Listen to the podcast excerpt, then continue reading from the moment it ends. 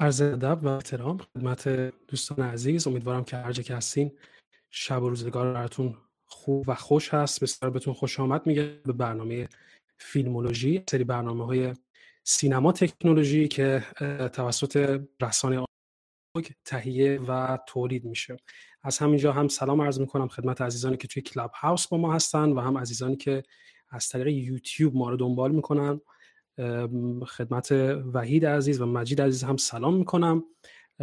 وحید جان اگر سلام علیکی از ما در خدمت هستیم میشنویم. سلام دوستان عزیزم علیرضا عزیز و مجید موثقی دوستان گل دیگه که حضور دارند و بهتون امیدوارم که پنل خوبی داشته باشیم برای تحلیل فیلم پدر. سپاس از تو وحید عزیز باعث خوشحالی و خورسندی است که امشب ما تو رو داریم. مجید جان اگه سلام علیکی است با دوستان چه در یوتیوب چه در Clubhouse میشنویم. با شما هستیم. سلام و عرض ادب خدمت دوستان عزیزم علیرضای عزیز وحید عزیز و خیلی خوشحالم که یک بار دیگه فرصتی شده که ماها دور هم جمع بشیم و راجع به سینما در Clubhouse صحبت کنیم. خیلی خوشحالم در خدمتتون هستم. مرسی مجید جان سپاس از تو. خوشحال هستیم که وحید و مجید عزیز امشب با ما هستند. چند تا چیز رو من خیلی سریع توضیح بدم و تفاوت برنامهمون امشب با برنامه های سری قبل خدمتتون عرض کنم. امیدوار هستم که بیشتر صحبت و درگیری اتفاق بیفته از طریق دوستان دیگه و عزیزان دیگه که توی کلاب امشب با ما هستن و همینطور من سعی می‌کنم تا اونجا که بشه واقعا خیلی سخته. ولی تا اونجا که امکان پذیر باشه سعی می‌کنم سوالایی هم که روی یوتیوب میاد رو به صورت زنده اینجا خدمتتون بپرسم و راجبش صحبت بکنیم. امشب همونطور که مستحضر هستید قرار هست که در رابطه با فیلم پدر صحبت کنیم. ساخته 2020 به کارگردانی فلورین زلر با کارگردانی آقای آنتونی هاپکینز و اولیویا کولمن که در نقش اصلی زن و مرد این فیلم ایفای نقش کردن. فیلم خیلی سر و صدا کرده خیلی اتفاقات مختلف افتاده از تیترهای این چنینی که به اصطلاح بازی درخشان آقای آنتونی هاپکینز تا در واقع اتفاقات مختلفی که این فیلم رو سر زبون ها انداخته امروز ما رو به اینجا رسونده که قرار هست که در رابطه باش صحبت بکنیم. خدمتون عرض کنم که همینطور که این نقطه قرمز رو بالای اتاق کلاباس می‌بینیم این به این مفهوم است که برنامه در حال ضبط هست و این چیزی هست که در واقع ما اعلام می‌کنیم و اعلام شده هست. برای عزیزانی که دسترسی ندارن به Clubhouse توی ایران که بتونن راحتتر از اطلاعات مفید عزیزان استفاده کنن. احتمال خطر لو رفتن پایان فیلم هم وجود داره. در واقع همون spoiling alert در این برنامه ما وجود داره. به خاطر این اگر که کسی این فیلم رو ندیده خیلی براش مهمه که فیلم رو ببینه و بعد برنامه رو ببینه می‌تونه بعدا برنامه رو از طریق یوتیوب پیگیری بکنه. ولی خب عزیزانی که دوست دارن می‌تونن با ما باشن امشب. داستان فیلم پدر خیلی جالبه. داستان راجع به یک آقای 80 ساله که به نام آنتونیه و ایشون بیماری اختلال حواس داره یا آلزایمر و درگیر این مشکلاتش هست درگیر مسائل و مشکلاتی هست که بیماری آلزایمر می‌تونه برای انسان به وجود بیاره. امشب قرار هست که ما در چند سرفصل در رابطه با فیلم صحبت کنیم. سرفصل اولی که راجع صحبت خواهیم کرد بحث خود معرفی کارگردان و معرفی فیلم هست و پروسه تولیدش. سرفصل دومی که راجبش صحبت خواهیم کرد بحث بررسی فیلم نامه هست و عناصر تحلیلی که تو این فیلم نامه وجود دارن. ارزیابی خواهیم کرد تدوین رو صداگذاری و تصویر رنگ رو. همینطور بررسی خواهیم کرد بحث تصویربرداری و نورپردازی رو. بدون شک عبور خواهیم کرد وقت ما اجازه بده یک ساعت و نیم دو ساعت که هستیم امشب در خدمت شما. بدون شک عبور خواهیم کرد در بحث بازیگری و ارزیابی خواهیم کرد به خصوص بازی آقای آنتونی هاپکینز رو و همینطور کارگردانی این کارگردان فیلم اولی رو. دوستان عزیزی که میان بالا و دست بلند می‌کنند و میان بالا دیگه فکر کنم هممون اینو می‌دونیم دیگه. مایک و خاموش قرار بکنید تشریف میارین بالا به خاطر اینکه نظم جلسهمون حفظ بشه. این دیگه چیزی که هممون در جریان هستیم. هرچند مثل تلویزیونای دوران دهه 60 70 هر کی میاد ما باید یه بار توضیح بدیم که تو رو خدا صدای تلویزیونتون رو کم کنین. اینم داستانش همون جوری شده. الان تو کلاب هاوس در صورت عزیزانی که میان بالا سوالی مطرح هست براشون و این سوال رو لطفا به ما جواب بدن که آیا شما نمره قبولی به فیلم می‌دید؟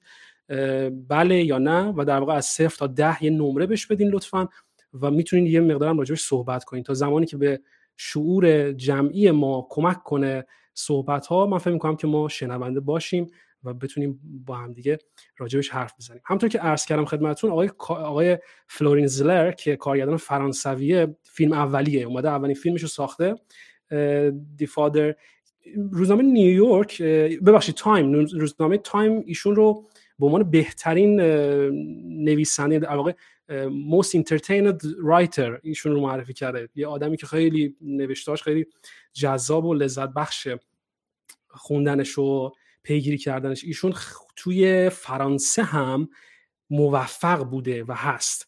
این کار فادری که الان ما دیدیمش به عنوان فیلم ایشون خیلی وقت پیش ها در واقع چندین سال است که این برنامه رو به صورت تئاتر روی صحنه داره می‌بره با بازیگران مختلف و خب تونسته نظر تهیه کنندگان رو جذب بکنه و جلب بکنه برای ساختن این فیلم گرون 20 میلیون دلار 20 میلیون دلاری. و چیزی که در واقع خودش هم گفته اینه که اصلا فیلم رو برای آقای آنتونی هاپکینز نوشته از روز اول به خاطر همینه که اسم کاراکتر اول آنتونی هست.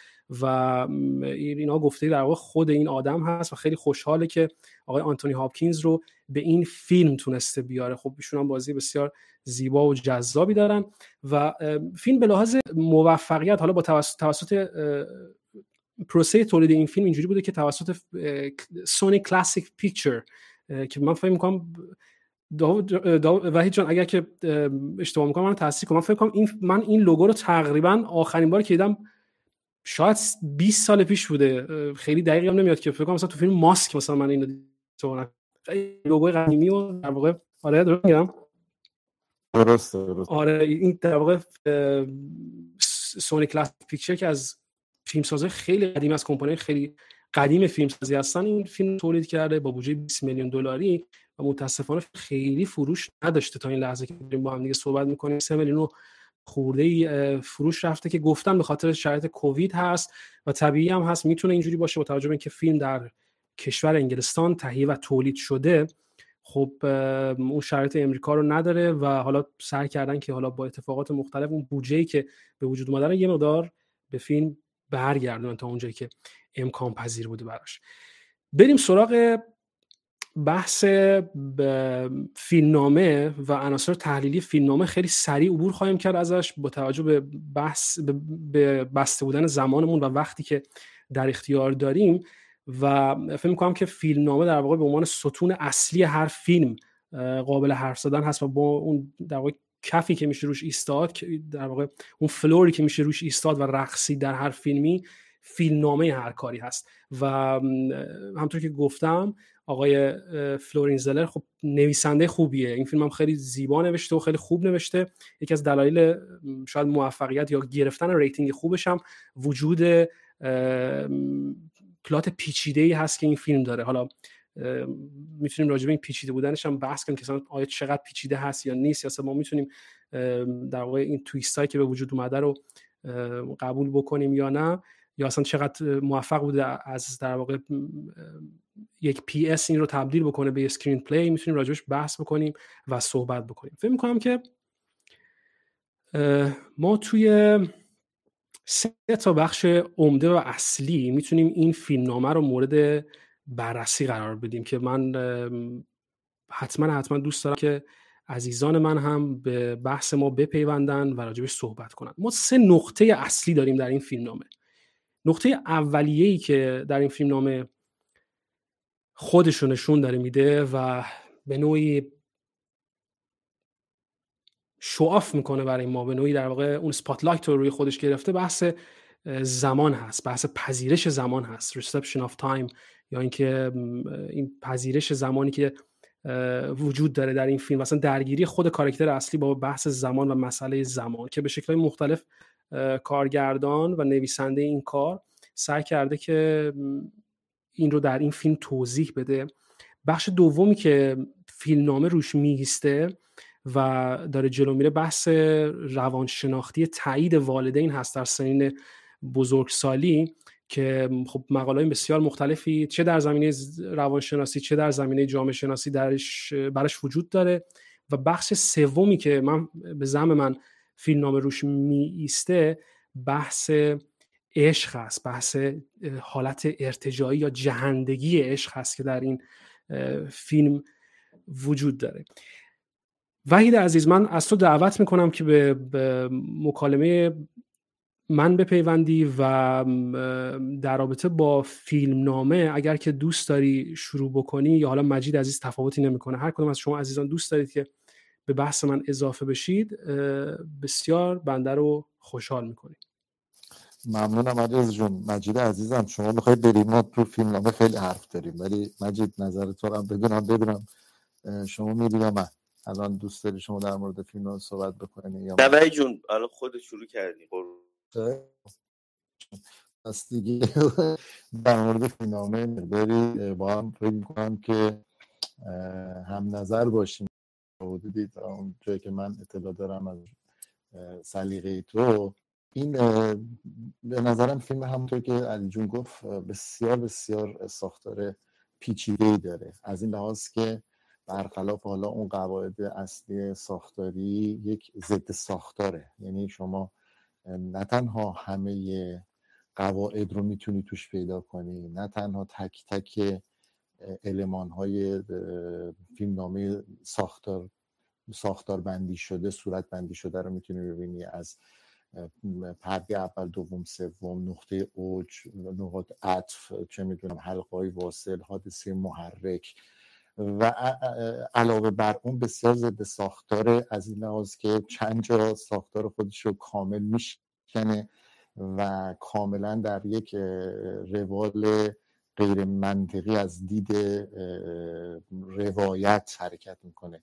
نکته اول اینه که ما بشناسیم باید در ابتدا ببینیم که راوی کیست و این به چه صورت روایت رو می‌خواد برای ما اول تبیین بکنه. روایت از دید سوم شخص ناآگاه است.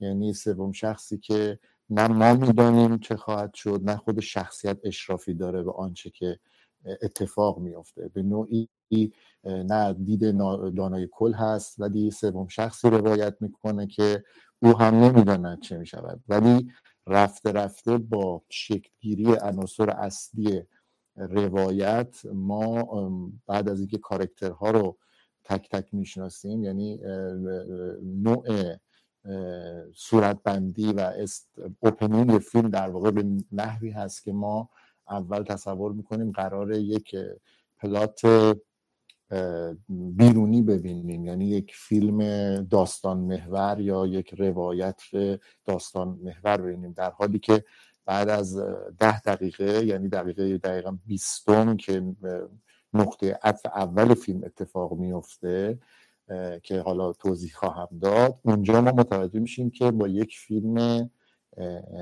شخصیت محور روبرو هستیم و شخصیتی که ما در نهایت باش قرار همراهی بکنیم و در نهایت روایت درباره اون هست پدره.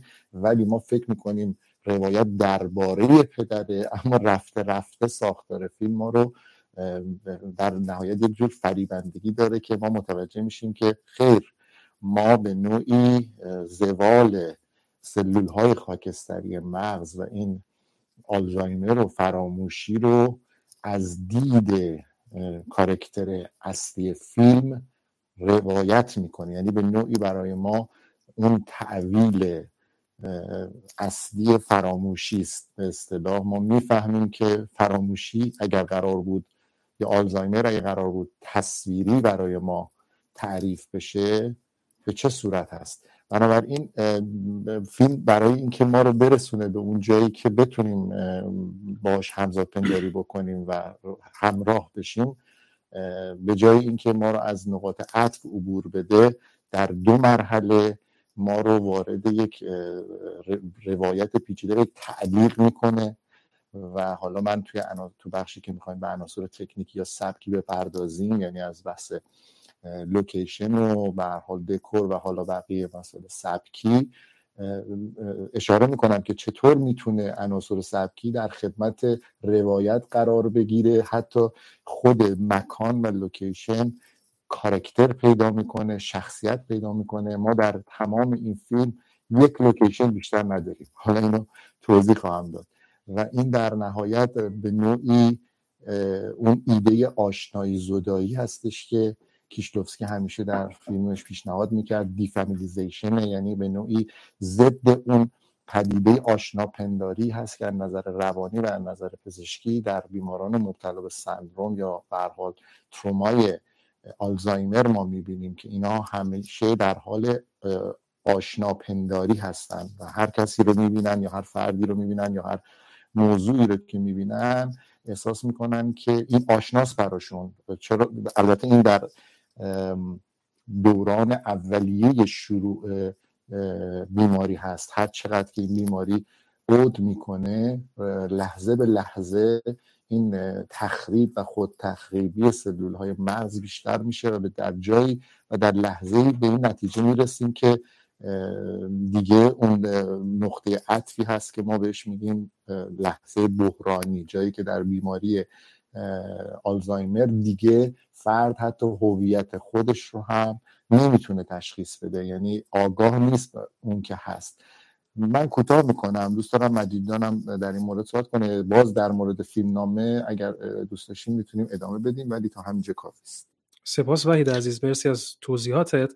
به درستی اشاره کردی بحث لوکیشن رو و حالا فکر کنم که یکی از نقاط بسیار قوت این فیلم همونطور که تو هم به زیبایی اشاره کردی استفاده صحیح از لوکیشنه و استفاده درست و شخصیت دادن به لوکیشن هست در این فیلم که به زیبایی این اتفاق افتاده.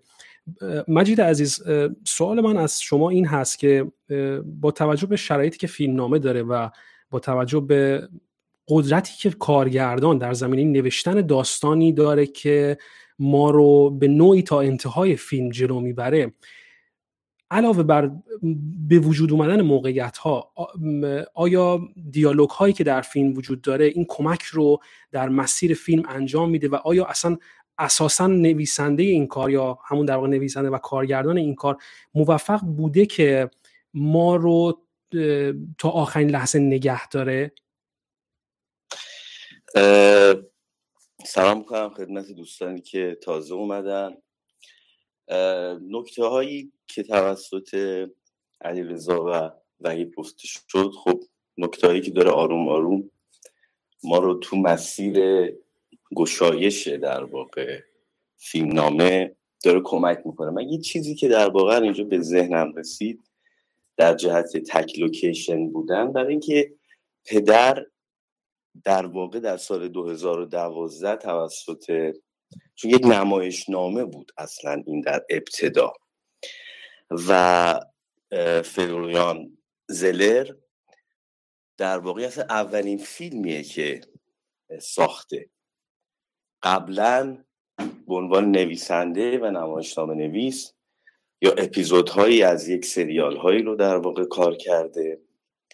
اصلیتش خب فرانسویه ولی خب در فضای تئاتر انگلیس به خاطر اینکه این نمایشنامه نمایشنامه پدر توی چهل و پنج تا کشور به روی صحنه رفته و به خاطر همین حتی جایزه مولیر که جایزه مهمیه در نمایشنامه نویسی در فرانسه در واقع خب این ایشون در واقع دریافت کردن و بر اساس اون نمایشنامه خب طبیعتا لوکیشنیه که در شما در تئاتر هم با تعدد لوکیشن ها می‌تونید مواجه بشین. ولی اصولا پرده هایی هستش که اتفاق ها در اون میفته و اینجا هم ما در واقع با یک فیلم تئاتر مواجه هستیم.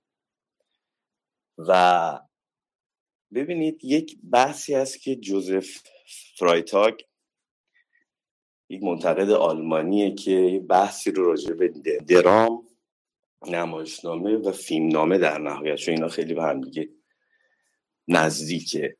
او وضعیت رو به این صورت تنظیم می‌کنه. میگه یک وضعیت متعادلی هست در هر فیلمنامه ای در ابتدا. وضعیتی که می‌تونه با یک عمل برانگیزنده شرایط نامتعادل بشه. یعنی ما یک وضعیتی داریم که بهش میگیم وضعیت متعادل اولیه. در واقع این سکون صورت می‌گیره فیلم داستان و عناصر اون به هم میریزه.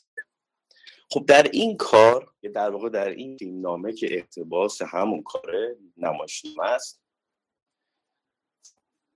با دختر این در واقع پدر ما مواجه میشیم که میاد توی خونه و در واقع یه مقدار با یک حالت پرخاشی که حالا این پرستار رو من با هزار بدبختی برای تو پیدا کردم. و اصلا اینو چرا؟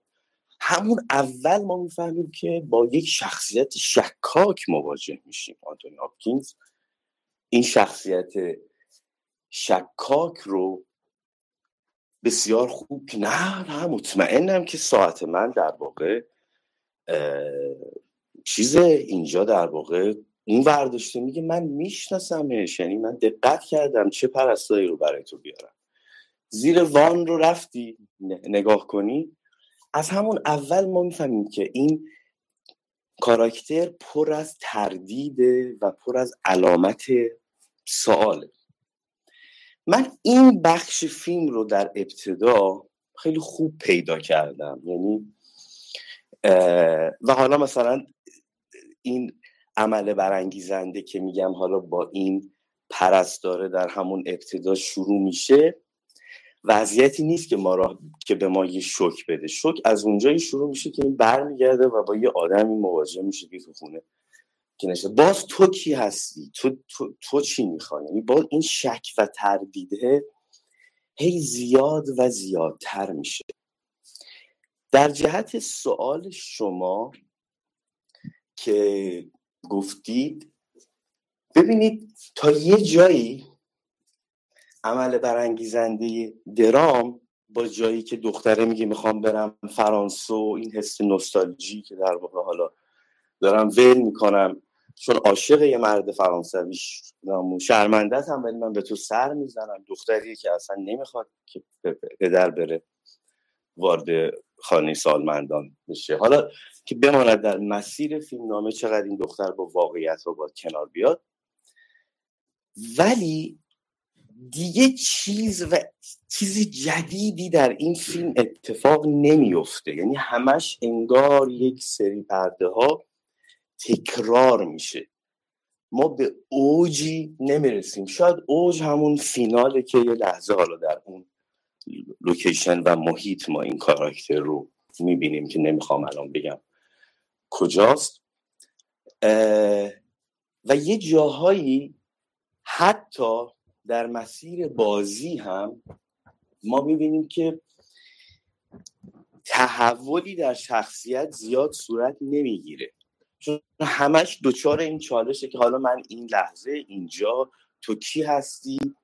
تو چرا می‌خوای بری و یه جاهایی برای من واقعا تبدیل شده بود به یه تئاتر یعنی اگر این سکانس های خارجی رو نمی گرفت یا این چیزها رو نمی گرفت که نشون بده مثلا ما در اینجا هستیم در مثلا لندن هستیم در یک محیط انگلیسی هستیم اونا رو هم می‌تونست حذف کنه. یعنی اتفاقا همونطوری که وحید ذکر در واقع در یک لوکیشن داره انگار همیشه تکرار میشه. و برای من دارم میگم یه جاهایش دیگه داشت یواش یواش خسته کننده می‌شد ولی کارگردان وظایفش رو ببینید وظیفه یک کارگردان چون گفتی در جهت کار، کار، کارگردانی چیه؟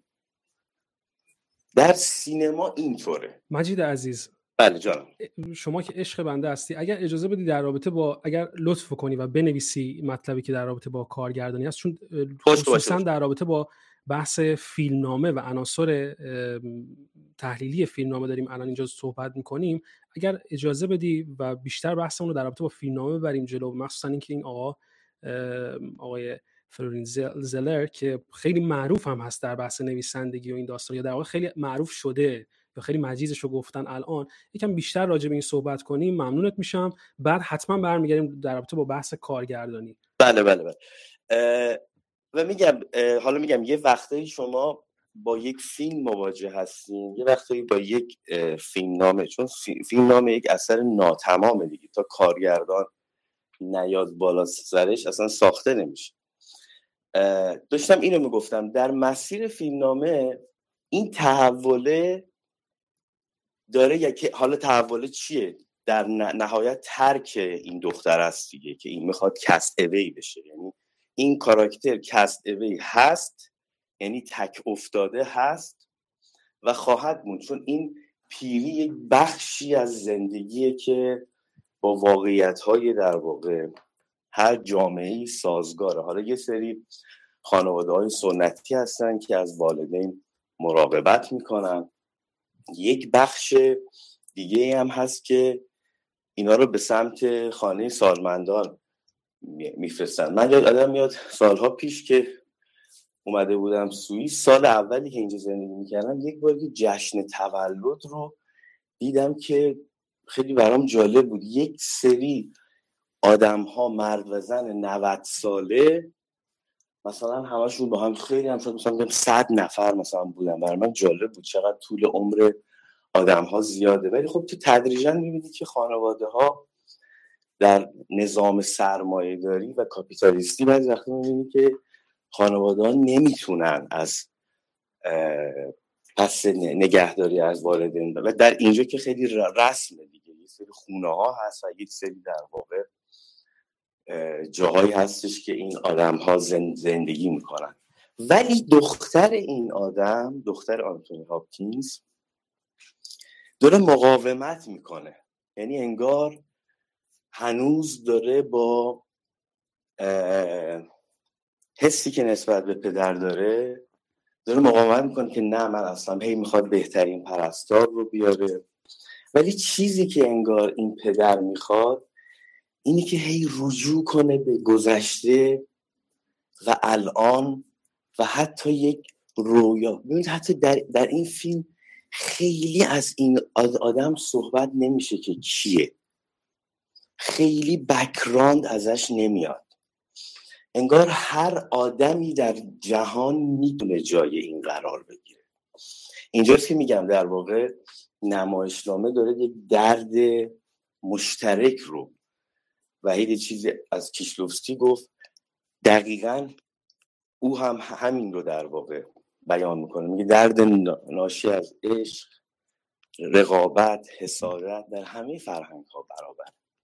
این فیلم در انگلیس فیلم برداری شده ولی من ایرانی هم می‌تونم با این این کاراکتر ارتباط برقرار کنم. و می‌بینیم, و می‌بینیم که چه شخصیت یونیکی رو که به وجود آورده. ولی میگم با تمام این اتفاقات خوبی که در این فیلم هست و حالا به عنوان اولین تجربه این کارگردان ولی با بکراند بسیار قوی که در زمینه نویسندگی داره برای من این در واقع یک نمایش نامه بود که یه جاهایش هم در واقع نتونستم خیلی باش ادامه بدم و فیلم موقعی هم که تموم شد خیلی با من نموند. شاید بگم حالا می‌تونم نظرم رو صادقانه بگم. شاید فیلم فیلمی که هفته پیش راجبش صحبت کردیم اون هنوز یه سری تصویرها در ذهن من هست. این تک لوکیشن بودن این فیلم و روند اون که به نظرم یک مقدار یکی از عناصریه که ای کاش در اختباس مدرنتر می‌تونست عمل کنه.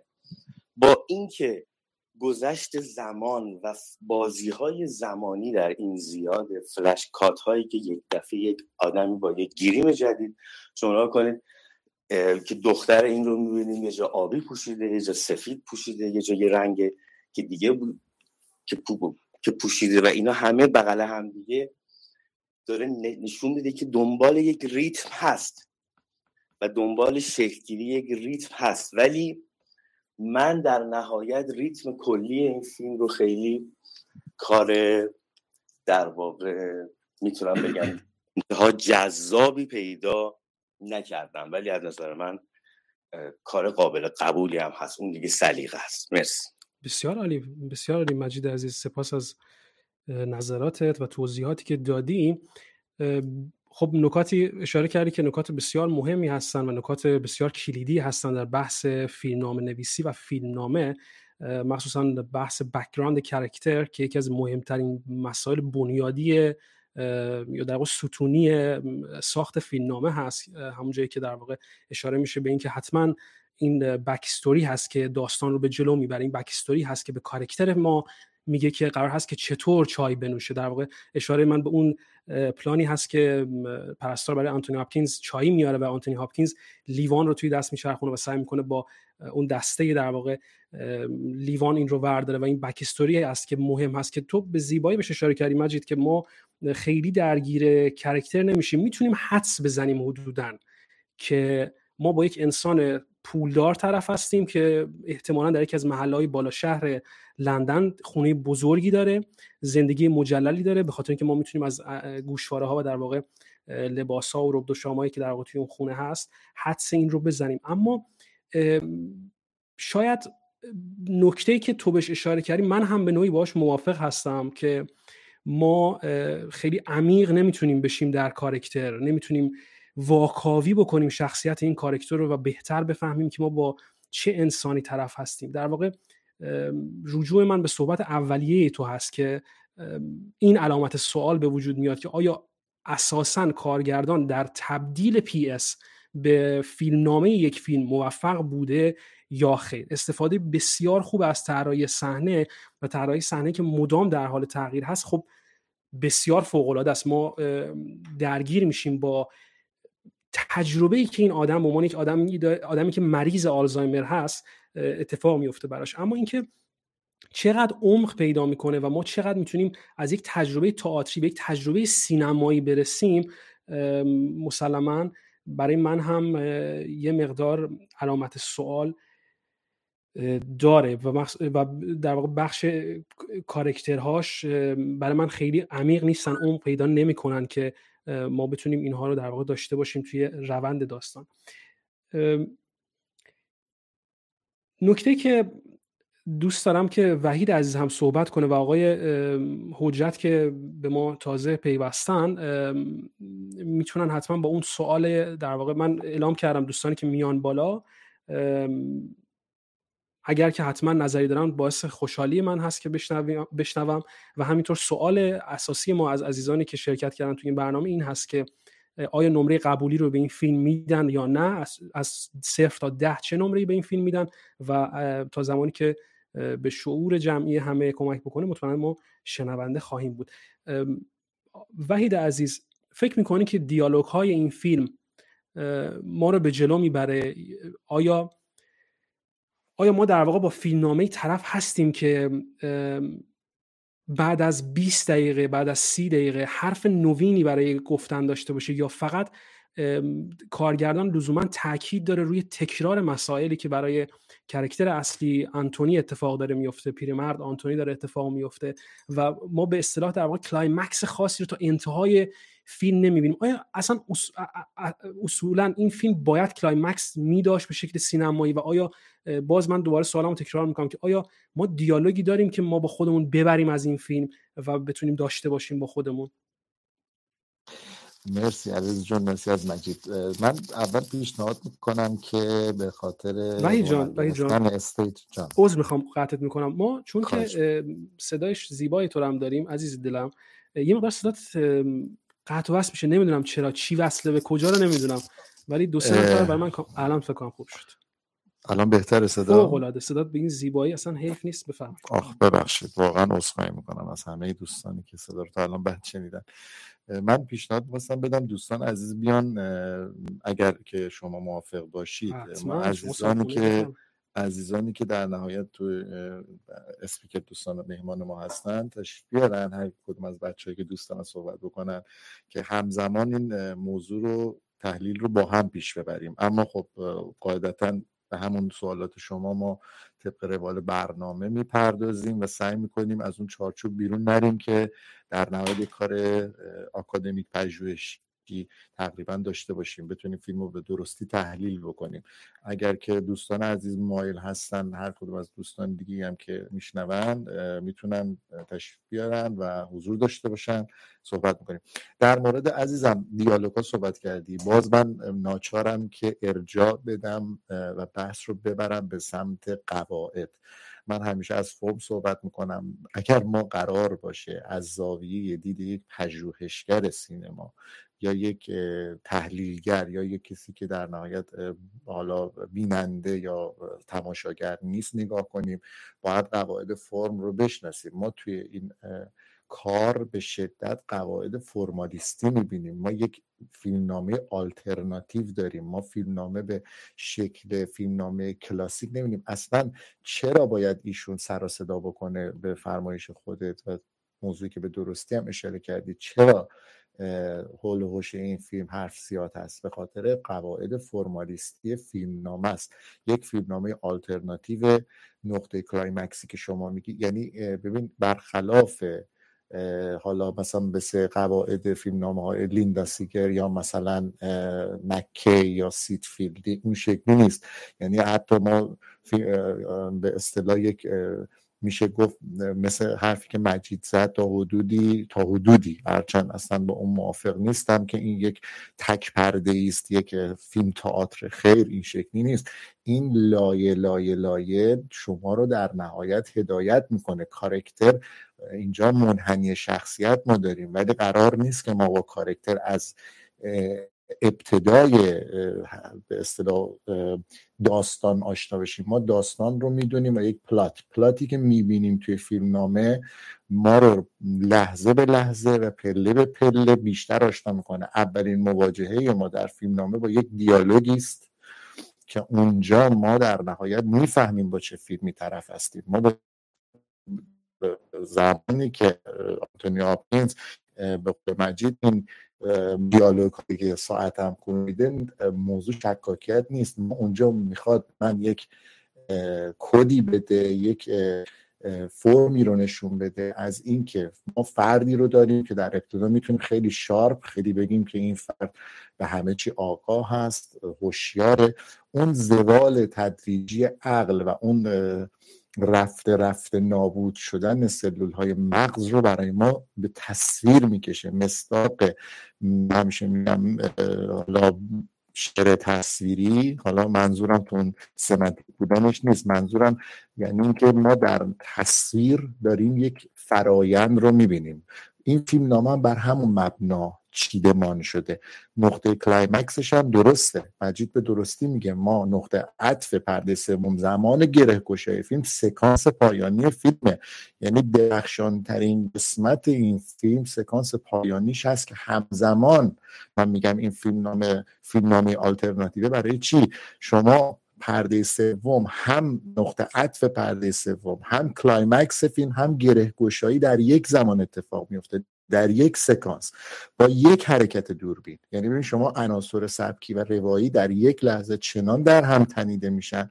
من واقعا لذت بردم. ببین بعد از مدت اصلا بحث نماد پردازی در این فیلم نیست. ولی آبی که استفاده میشه در لباس این خانم این یک نکته در روایته. اساسا نمیاد تو عناصر سبکی نمیاد توی پلات که ما بگیم این جزء میزانسنه نه این جزء فیلمنامه بوده. یعنی ما با روان کار داریم. ببین آبی نشانه از روان است نشانه از اون بخش ناخداگاه ذهنه. برخلاف رنگ قرمز آبی یک رنگ سرده تو طیف رنگ های سرد قرار می‌گیره و بعد از اینکه یه مقدار بهش سیاه اضافه کنی به سمت نابودی و نیستی میره. این فیلم هر چقدر ما جلو میریم رنگ های آبی تیره تر میشن. تا سکانس پایانی که ما در نهایت اونجا نقطه کاتارسیس ما هست. شخصیت در اونجا در نهایت فراموشی هویت خودش دیالوگ میگه. من اون قسمت اول میگم برای اینکه دوستان دیگه زیادم سرشون درد نیارم زیادم صحبت نکنم ما لنگری بهمون میده توی فیلم نامه و اون دیالوگ اولیه چارچوب درک وای میسته. ما اونجا نقطه عطف داریم و اولین لحظه که این پدر دیالوگی رو میگه که ما اونجا متوجه میشیم این دوچار یک دوگانگی هست. هنوز ما مشخص نشده برامون که اینجا تعلیق ایجاد میشه که آیا ایشون مشکلی داره فرموده مجید جان. ما مواجه هستیم با یه آدم شکاک. ما با یه آدم حالا به اصطلاح شارلاتان یا یک پدر بد یا یک آدم ناراحت یا یک فرد مشکل دار و اینجا جریان چیه؟ اون لحظه اولین دیالوگی که به ما میده یک کلیده و ما در اون یعنی قاب بندی. دیالوگ عناصر سبکی همه میزانسنی که تو اون صحنه چیده میشه نوع قابندی تصویر برای ما گره گشاست من تازه اونجا می‌فهمم و موزیک یعنی اونجا موسیقی هم میاد یعنی شاهکاره. در حالا ابتدا ماریا کالاس میاد و موسیقی کلاسیک می‌خواد به من یه هدایتی بکنه منو سمت موضوعاتی. ولی اونجا قطع میشه همزمان یک تعلیق ایجاد میشه حرکت دوربین و ما می‌فهمیم که اینجا یک مشکلی درونی وجود داره. از اونجا بعد دیگه راحت با فیلم همراه میشی شما. یعنی با فیلم نامه و دیالوگ همراه میشه دوستان صحبت بکنن تا ادامه بدیم. من ببخشید یه چیزی تو یه چیزی اومد تو ذهنم میترسم که بپره. الان سر... سر... سری میگمش. چون وحید نکته خیلی جالبی رو گفت. حتی با یه با یک پیرمردی که انگار متولد باز داره میشه. انگار یه بچه هست هنوز. ببینید همش داره قر می‌زنه همش مثل یه بچه داره نق می‌کنه. انگار آغوش کم داره. انگار این آدم آغوش می‌خواد. مثل یه بچه ای که دوباره داره متولد میشه. انگار شما حتی دقت کنید اول و آخر این فیلمنامه شباهتی داره. یه می‌کنه در آغوشه. انگار این کودک درون این دوباره متولد میشه. این این همون بخشی بود که در واقع روی پایان فیلم در واقع نقطه بود که تاثیر گذار در نمایشنامه یا فیلم حالا مجید بذار به انتهاش بعدا برسیم. از الان آخرش رو سپویل نکنیم زود. اون لذتش به اون انتهاشه. لذتش به همون انتهاشه. بذار دوستانم که قرار سپویل شود. دیگه آره ولی خب همین اول برنامه نه. بذار دوستان دیگه هم صحبت بکنن. هنوز من خودتون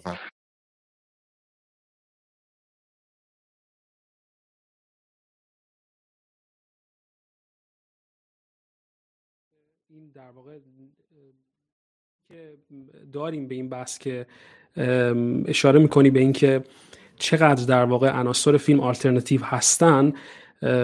یک پرسپکتیو دیگه رو یک سطح دیگه از بررسی رو برای ما باز می‌کنه که قابل صحبت کردن هست مسلما. اجازه بدین که برای اینکه دوستان عزیزمون هم آروم آروم به بحث ما بپیوندن با آقای حجت من شروع می‌کنم. آیا حجت شما فیلم رو دیدید و آیا نمره, نمره قبولی به این فیلم می‌دید؟ اگر بخواین بهش نمره بدین از صفر تا ده چه نمره به این فیلم می‌دید؟ سلام اگر ملاکتون IMDb باشه با اون ranking؟ من هشت و نیم رو بهش میدم. و فکر می‌کنم یکی از موفق, موفق ترین سناریوهایی بود که تبدیل یعنی play بود که تبدیل به فیلم نامه شده بود. یه سه تا مطلب کوچیک بود دوست داشتم خدمتتون بگم. یکی اینکه در مورد اینکه منکر سوعت شد که جناب مجید گفتم به خاطر اینکه بود که اوسیدی داشت من فکر می‌کنم این از اوسیدیش نمی اومد این از این می اومد که دقیقا مرحله دینایل بیماریش شروع شده بود. یعنی حس کرده بود بیماری و شروع کرده بود به انکار و دائما دنبال یک بهونه هایی میگشت که انکار کنی بیماریش رو و باور نکنه. اینو من فکر می‌کنم علتش این بود و بعد اینکه اون اوجو که شما قرار دارید تو سکانس آخر من فکر می‌کنم چون مسئله زوال عقلش مشخص شد تا, تا اون موقع اون سکانس آخر طبیعی بود که براش اتفاق بیفته اون قضیه و من اوج فیلم و زمانی دیدم که افتاد تو اون loop termination و یک صحنه براش دوبار تکرار شد به صورت کاملا یک که که داشتن اومد وارد اتاق مثلا روم شد و دید که انه و همسرش با هم صحبت می‌کنن و بعد دوباره همون دیالوگ دقیقا براش تکرار شد. من اوج اونجا دیدم بخاطر اینکه اونجا باور کرد که یعنی فهمید که توی این لوپ افتاده و اونجا جایی بود به اصطلاح زوال عقل کاملش رو خودش درک کرد. یه مسئله دیگه که جناب مجید فرمودن که تحول بزرگی در شخصیتشون ندیدن از ابتدا تا آخر من فکر کنم بزرگترین تحول تو زندگی یک شخص اینه که در زمانی بفهمه ارتباطش با واقعیت قطع شده. چون ما می‌دونیم که بدترین مشکلات انسانی و رفتاری و شناختی زمانی شروع میشه که شخص ارتباطش با واقعیت قطع میشه.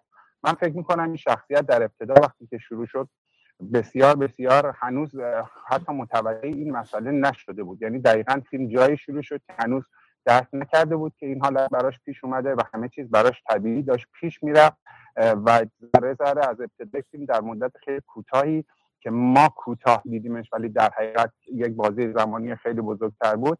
این باعث شد که تو طول مدت شخصیت اینقدر تغییر که اینو فهمید. من فکر می‌کنم که تحول خیلی بزرگی تو شخصیتش ایجاد شد. ممنونم. بسیار عالی بسیار عالی. مرسی من می‌تونم جواب ایشتون رو چون نکتهایی که گفت راجبه من نگفتم اوسیدی داره گفتم شکاکه. اوسیدی کسیه که وسواس داره. و در واقع بحث ببینید آلزایمر من فکر کنم در این فیلمنامه یه چیزیه که در نگاه اول شکل می‌گیره. این شخصیت اتفاقا دوره هوشیار میشه. هوشیار میشه. اصلا عنصر آلزایمر چیزی که در ابتدا آدم فکر, فکر می‌کنه که هست ولی شخصیت قویتر از در واقع مسئله کلیشه آلزایمره. من نه نگفتم در این شخصیت تحول نیست. گفتم در روند فیلمنامه چیزی که ما باش مواجه میشیم تحولی این برخورد عناصر سینمایی در این کار برای من تحولی نبود. شخصیت که از همون اول متحول میشه. مرسی متشکرم. مرسی مجید ممنونم. فقط یه مطلب کوچک. شک سابوردیناری به اصطلاح اوسیدی هست. یعنی شک وسواس همون وسواس فکری هست من شاید فارسی شو درست ولی نه شک و وسواس با هم خیلی فرق. وسواس یک بیماری شکی چیزی که آدما می‌تونن خیلی عادی به همدیگه شک داشته باشن. چیزی که اگر کسی شک نکنه به کسی انسان نرمالی نیست. ولی کسی که وسواسی شما وارد خونش میشی دستگیره در رو پاک می‌کنه با الکل. اون دیگه من اون, اون, اون یک وسواسی که میاد برسه وسواس فکری میشه همون شک افتاده حجت جان من اتفاقا عزیز مذهب می‌خوام یک مورد میگم و کاملا باید موافقم. یعنی حجت جان کاملا درست میگی. اساسا ما چیزی به اسم شک و تردید در نهایت تو این فیلمنامه قرار نیست ما ببینیم. ما لول به لول گسترش بیماری آلزایمر این فیلم در واقع جز طبقه بندی ژانر فیلم هایی است در مورد تروما یا بیماری فراموشی آلزایمر ساخته شده. یعنی برای نشون دادن دنیای فردی که همونطور که حجت گفت که چگونه به تدریج در نهایت در ظرف مدت شاید چند هفته ماکسیموم چند ماه یک انسان ارتباطش با دنیای اطرافش به کل قطع میشه. حالا من بخش کارکتر که می‌خوایم بازیگری رو حالا نقد بکنیم و علی جان اون زمانش رو ما می‌رسیم به اون سکانس آخر که اون اتفاقی که اونجا میفته در بازیگری چه امری است و اتفاق چگونه است. ولی جان کاملا باید موافقم. این نهایت زوال و از بین رفتن مشاعر و فراموشی کامل رو برای ما به تصویر کشید. بسیار عالی. مرسی از حجت عزیز مرسی از وحید عزیز و مجید عزیز. بابت نظراشون. مجید جان من اتفاقا حالا خودت اومدی و صحبت کردی در رابطه با این کارکتر ما و اینکه در واقع نمی‌بینی این اوجی که در این کارکتر باید اتفاق بیفته. حجت جان بسیار فکر می‌کنم زیبا اشاره کرد به بحث اون سکانس صحنه شام خوردن که من بسیار لذت بردم. یعنی اجازه بدین که این رو بگم حقیقتا که به حدی چفت و بست این سکانس خوب بسته شده برای انتقال احساس تجربه این آدم که من حقیقتا لذت بردم. یعنی شاید باور نکنید من این سکانس رو حول و حوش ده بار نگاه کردم و به این فکر کردم که اگر من کارگردان بودم چه کار می‌کردم و فکر می‌کنم که یک کاری زمانی masterpiece میشه یا یک کار فوق العاده میشه که تو دیگه نتونی چیزی بهش اضافه کنی و اون سکانس این لحظه رو داره. اما اگر که اجازه بفرمایید نظر من هم به لحاظ شخصیتی با مجید عزیز همسا همسان هست به لحاظ اینکه در واقع ما در کارکترمون در بازیگرمون علاوه بر اتفاقات بسری که میفته که خب مسلما قرار هست که تکمیل بکنه روند بازی انتونی هاپکینز رو مثل اینکه دیگه فراموش می‌کنه اصلا کلا کت شلوار در واقع لباس رسمیش رو بپوشه و با پیژامه ظاهر میشه. ما چیزی مضاعفی نمی‌بینیم که متوجه باشیم که character ما به یک مرحله دیگه از شخصیت داره میره. البته ما قرار نیست پینگ پونگی اینجا در واقع با هم دیگه debate داشته باشیم بلکه هر کسی در واقع نگاه خودش رو دید خودش رو نسبت به فیلمی که دیده بیان خواهد کرد. اجازه بفرمایید که بریم سراغ آقای موری. اکانت موری. سوال من از شما این هست که آیا شما نمره قبولی رو به این فیلم می‌دید و از صفر تا ده چه نمره رو به این فیلم می‌دید؟ و کدام صحنه برای شما بار احساسی قوی تری به لحاظ بقیه صحنه های فیلم داشتن؟ بفرمایید. سلام بچه شبتون بخیر. علی رزا جان من فیلم رو خیلی دوست داشتم و بخوام اگه امتیاز بدم از ده امتیاز هشت میدم. به خاطر اینکه من خودم تو تئاتر کار می‌کنم بازیگر تئاترم.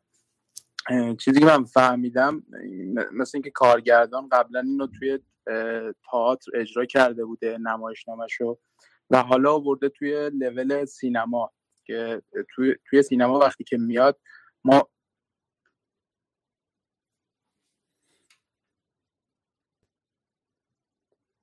صدای شما رو متاسفانه نداریم.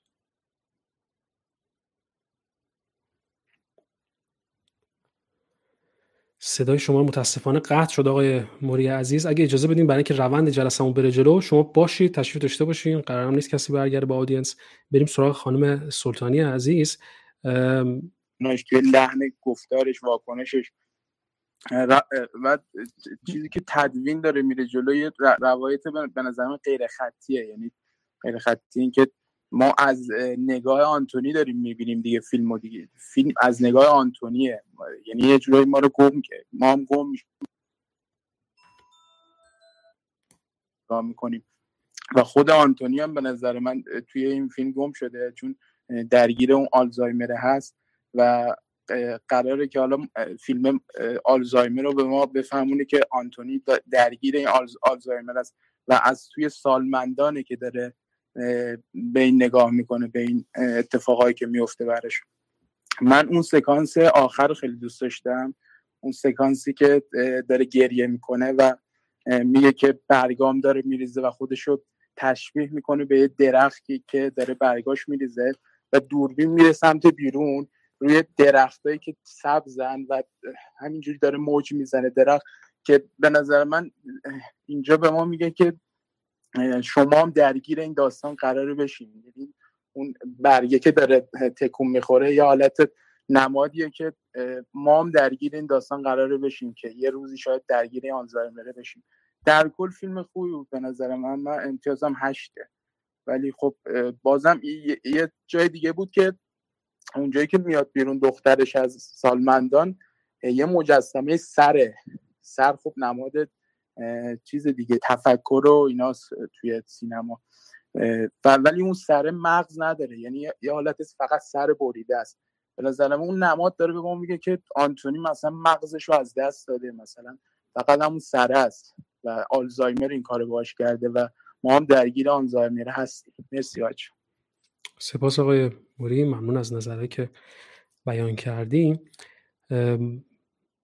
بریم سراغ خانم سلطانی. خانم الی سلطانی عزیز امیدوارم که فیلم رو دیده مطمئنا که فیلم رو دیدید. میشه برای ما بیان کنید که در واقع شما چه نمره به این فیلم میدین؟ و سوال من به خصوص از شما این هست که برخورد کارگردان با مسئله نوشتاری دیالوگ ها بحث های در, در گفتگوی بین کارکترها تا چه حد به زم شما خوب چیده شده و در کنار همدیگه قرار گرفته؟ با شما هستیم خانم سلطان. سلام به شما جناب بدی و دوستان عزیز دیگه. من فیلم رو دیدم و فیلم رو دوست داشتم بهش هشت و نیم میدم. باش تونستم ارتباط برقرار کنم از لحاظ حسی و احساسی. بعد یکی از دوستان گفتن که می‌خواستم بگم گفتن شخصیت پردازی مثلا ضعیفه و ما هیچ ذهنیتی نداریم راجع به اینکه خود آنتونی از قبل چه شخصیتی داشته که بخوایم بیشتر باهاش همزاد پنداری کنیم. نظر من اینه که من فکر می‌کنم چون فیلم داره کارگردان انتخابش این بوده که فیلم از زاویه ذهن پیرمرد جلو بره اگر هم می‌خواست شخصیت پردازی اون رو نشون بده و بگه در گذشته مثلا چه پروسه‌ای رو گذرونده چون داریم از زاویه ذهن پیرمرد می‌بینیم شاید ما هم به عنوان بیننده دچار این بشیم که خب این اینی که این سکانسی که ما الان دیدیم جز توهمات پیرمرد بود یا جز حقیقت بود. چون همونطور که بقیه دوستان گفتن به آلزایمر دچاره و من فکر می‌کنم در کنار آلزایمر بزرگترین دردش درد تنهایی باشه. با توجه به اینکه به ما نشون داد فیلم که پیرمرد همسرش ترکش کرده و یه سکانس داره که میگه به خاطر یک نفر دیگه مثلا به منو ترک کرده و رفته پاریس. و این نشون میده که دوست نداره دیگه دخترانش رو از دست بده. و حتی نشون میده که یکی از دختراش هم از دست داده و در توهم گاهی به سر می‌بره که دخترش توی خونه است و اون پرستاری که میاد رو به جای دخترش می‌بینه. و این هم باز نشون دهنده اینه که بیش از آلزایمر تنهاییه که داره این فرد رو آزار میده. که توی سکانس آخر هم همون جایی که تو بغل پرستار گریه می‌کنه از تنهایی و میگه من مادرم رو می‌خوام. این شاید نشون دهنده اینه که بیشتر تنهاییه که اون رو آزار میده. توی اکثر سکانس ها این مشخصه. به خاطر هم همسرش گذاشته رفته هم دختر دومش که دختر اولش که هنوز حضور داره می‌خواد ترکش کنه. هم یه دختر رو از دست داده. پس این نمونه واضحی از اینه که به هر حال علاوه بر اینکه آلزایمر تونسته این آدم رو بهش آسیب بزنه ترس از تنهایی هم بوده. این یه نکته بود. یه نکته دیگه هم که می‌خواستم بگم این بود که باز هم در مورد همین شخصیت پردازی شاید کارگردان می‌خواد به ما بگه که شما فرقی نمی‌کنه که در گذشته چه شخصیتی داشتین دکتر بودین مهندس بودین یا آدم موفقی بودین یا حتی نبودین. شما هم ممکنه به این بیماری دوچار بشین یا شما هم ممکنه تنها بشین یا آسیب ببینین در سن بالا. مثلا اونجایی که پرستار میاد و ازش می‌پرسه که تو چه شغلی داشتی؟ میگه من رقاص بودم من میرقصیدم و اونجا به ما تلنگر می‌زنه صحبت دخترش که میگه نه پدر تو مهندس بودی. خب این نشون دهنده اینه که فرقی نمی‌کنه که تو چه شخصیتی داشته باشی. ممکنه که تو هم در وقتی که پا به سن می‌ذاری به این درد دچار بشی. هم درد آلزایمر من فکر می‌کنم درد تنهایی رو بیشتر خواسته کارگردان نشون بده. اون موردی هم که گفتین واسه دیالوگ ها به نظرم خیلی خوب بود. من دوست داشتم قابل قبول بود. ممنونم. مرسی خانم سوزانی نمرتون رو نگفتید یا من نشیندم؟ هشت از ده. من میدم به بسیار عالی بنویس علی رضا جون. این رو آخر سر میانگین می‌خوایم من وای جان قرار شده که خوبا رو جدا بنویسم بدا رو جدا بدا رو سری بعد دعوت نمی‌کنه خیلی خوب. آره. بچه همه بالا نمره آره این که حالا مزاح بود در واقع ولی برای تلطیف بحثمون. خانم سلطانی مرسی از نظر بسیار زیبایی که دادید. من فقط در تکمیل صحبت شما اشاره بکنم به بحث مسئله تایید و یعنی علاوه بر تنهایی ما با مسئله تایید هم مواجه هستیم در واقع. با مثلا با بحث اپرووال گرفتن از همدیگه چون در واقع خود بحث تایید به معنای برآورده شدن نیازهای ما هست و تأمین نیازهای ما به معنی بقای ما هست. و این بقا در واقع در کل فیلم داره اتفاق میفته ما مدام در واقع درگیر گرفتن تاییدیه چه به چه به لحاظ در واقع از پدر به فرزند و چه از فرزند به پدر هستیم که ما مثلا با پلانای مواجه هستیم که پدر به ان میگه که انتونی در واقع به ان میگه که موات خیلی خوشگل چیکار کردی با موات خوشگل شده و بعد ان خوشحال میشه؟ جایی که در واقع اون رو میکوبونه و مقایسه می‌کنه با مادرش که تو میگه تو الکل نمی‌خوری پس تو آدم بسیار سوبری هستی و آدمای سوبر آدمای حوصله سربر یعنی فلان اینا. و این در واقع تایید های تکسیب ها هستن که در واقع ما رو به سمت تنهایی می‌برن به یک نوعی و ما با این مسئله به درستی شما اشاره کردین که درگیرش هستیم. اجازه بفرمایید بریم سراغ آقای علی اکانت علی و همین سوال مشابه رو از ایشون هم داشته باشیم که ایشون چه نمره به این فیلم میدن و آیا پسندیدن این فیلم رو یا نه. و سوال من از ایشون این هست که موسیقی این فیلم چطور با شما ارتباط برقرار کرد؟ آیا از موسیقی فیلم هم لذت بردید اگر که از فیلم هم لذت برده باشید. سلام صدای من میاد کامل؟ بله بله صداتون بسیار خوب. ممنون. والا از نظر نمره که حالا میشه عددی برخورد کرد مثلا تو ذهنم عدد هشته اما خارج از بحث عدد و رقم می‌خواستم راجع به این فیلم بگم که به نظرم بیشتر از عدد میشه گفت فیلم شریفیه و اینکه حال خوب کنه. یعنی در انتهای فیلم حداقل برای من اینجوری بود که با حال خوبی به جا می‌ذاره و راجع به کل فیلم اولین باری که خب با مسئله روبرو میشیم و در واقع شوکه میشیم تلنگر خوبیه. برای بار دوم هم همینطور. اما از یه جایی به بعد به نظرم قابل حدس میشه و یه کوچولو میره سمت خسته کننده شدن خیلی کم. ولی همونجوری که آقای حجت گفتن اون صحنه شام خوردن دقیقا یکی از اون صحنه هایی که باید پاز زد و فقط چند باره نگاهش کرد به نظر من. و حالا راجع موسیقی هم زیاد موسیقی رو حقیقتا نپسندیدم. و به نظرم چفت فیلم نشده بود. حالا نظر شخصیمه. و یه سوالی هم از دوستان داشتم.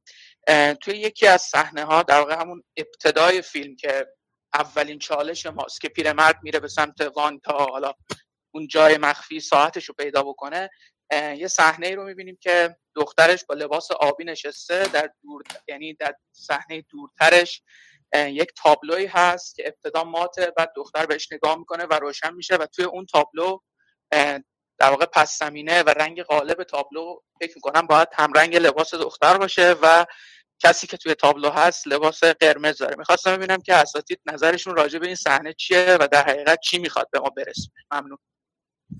علی جان مرسی از نظرت. اکانت هیچ نگار اگر لطف فرمایید مایکتون رو خاموش بکنید. ممنون میشم. لطف فرمایید مایکتون رو خاموش بکنید. زمانی که تشریف میارین بالا برای اینکه نظم جلسه درست بره جلو. مشکلی شاید شاید فکر می‌کنم. آره. فکر کنم سلام صدا من داری؟ بله اگه بله. لطف فرمایید مایکتون رو خاموش کنید دونه بدونه می‌رسیم خدمتتون. با شما هم حتما گفتگو خواهیم کرد حرف خواهیم زد. خواهش می‌کنم. خاموش علاقه بعدی الان اگه خاموشه من شما رو میشنوم. خاموشه. مطمئن باش که روشنه برای بله. همین میشنوم شما رو. من فیلمو ندیدم هنوز. آقای هیچ نگار عزیز آقای هیچ نگار عزیز اجازه بده هیچ انگار هستم. هیچ هیچ نگ... هیچ ببخشید. هیچ انگار عزیزم.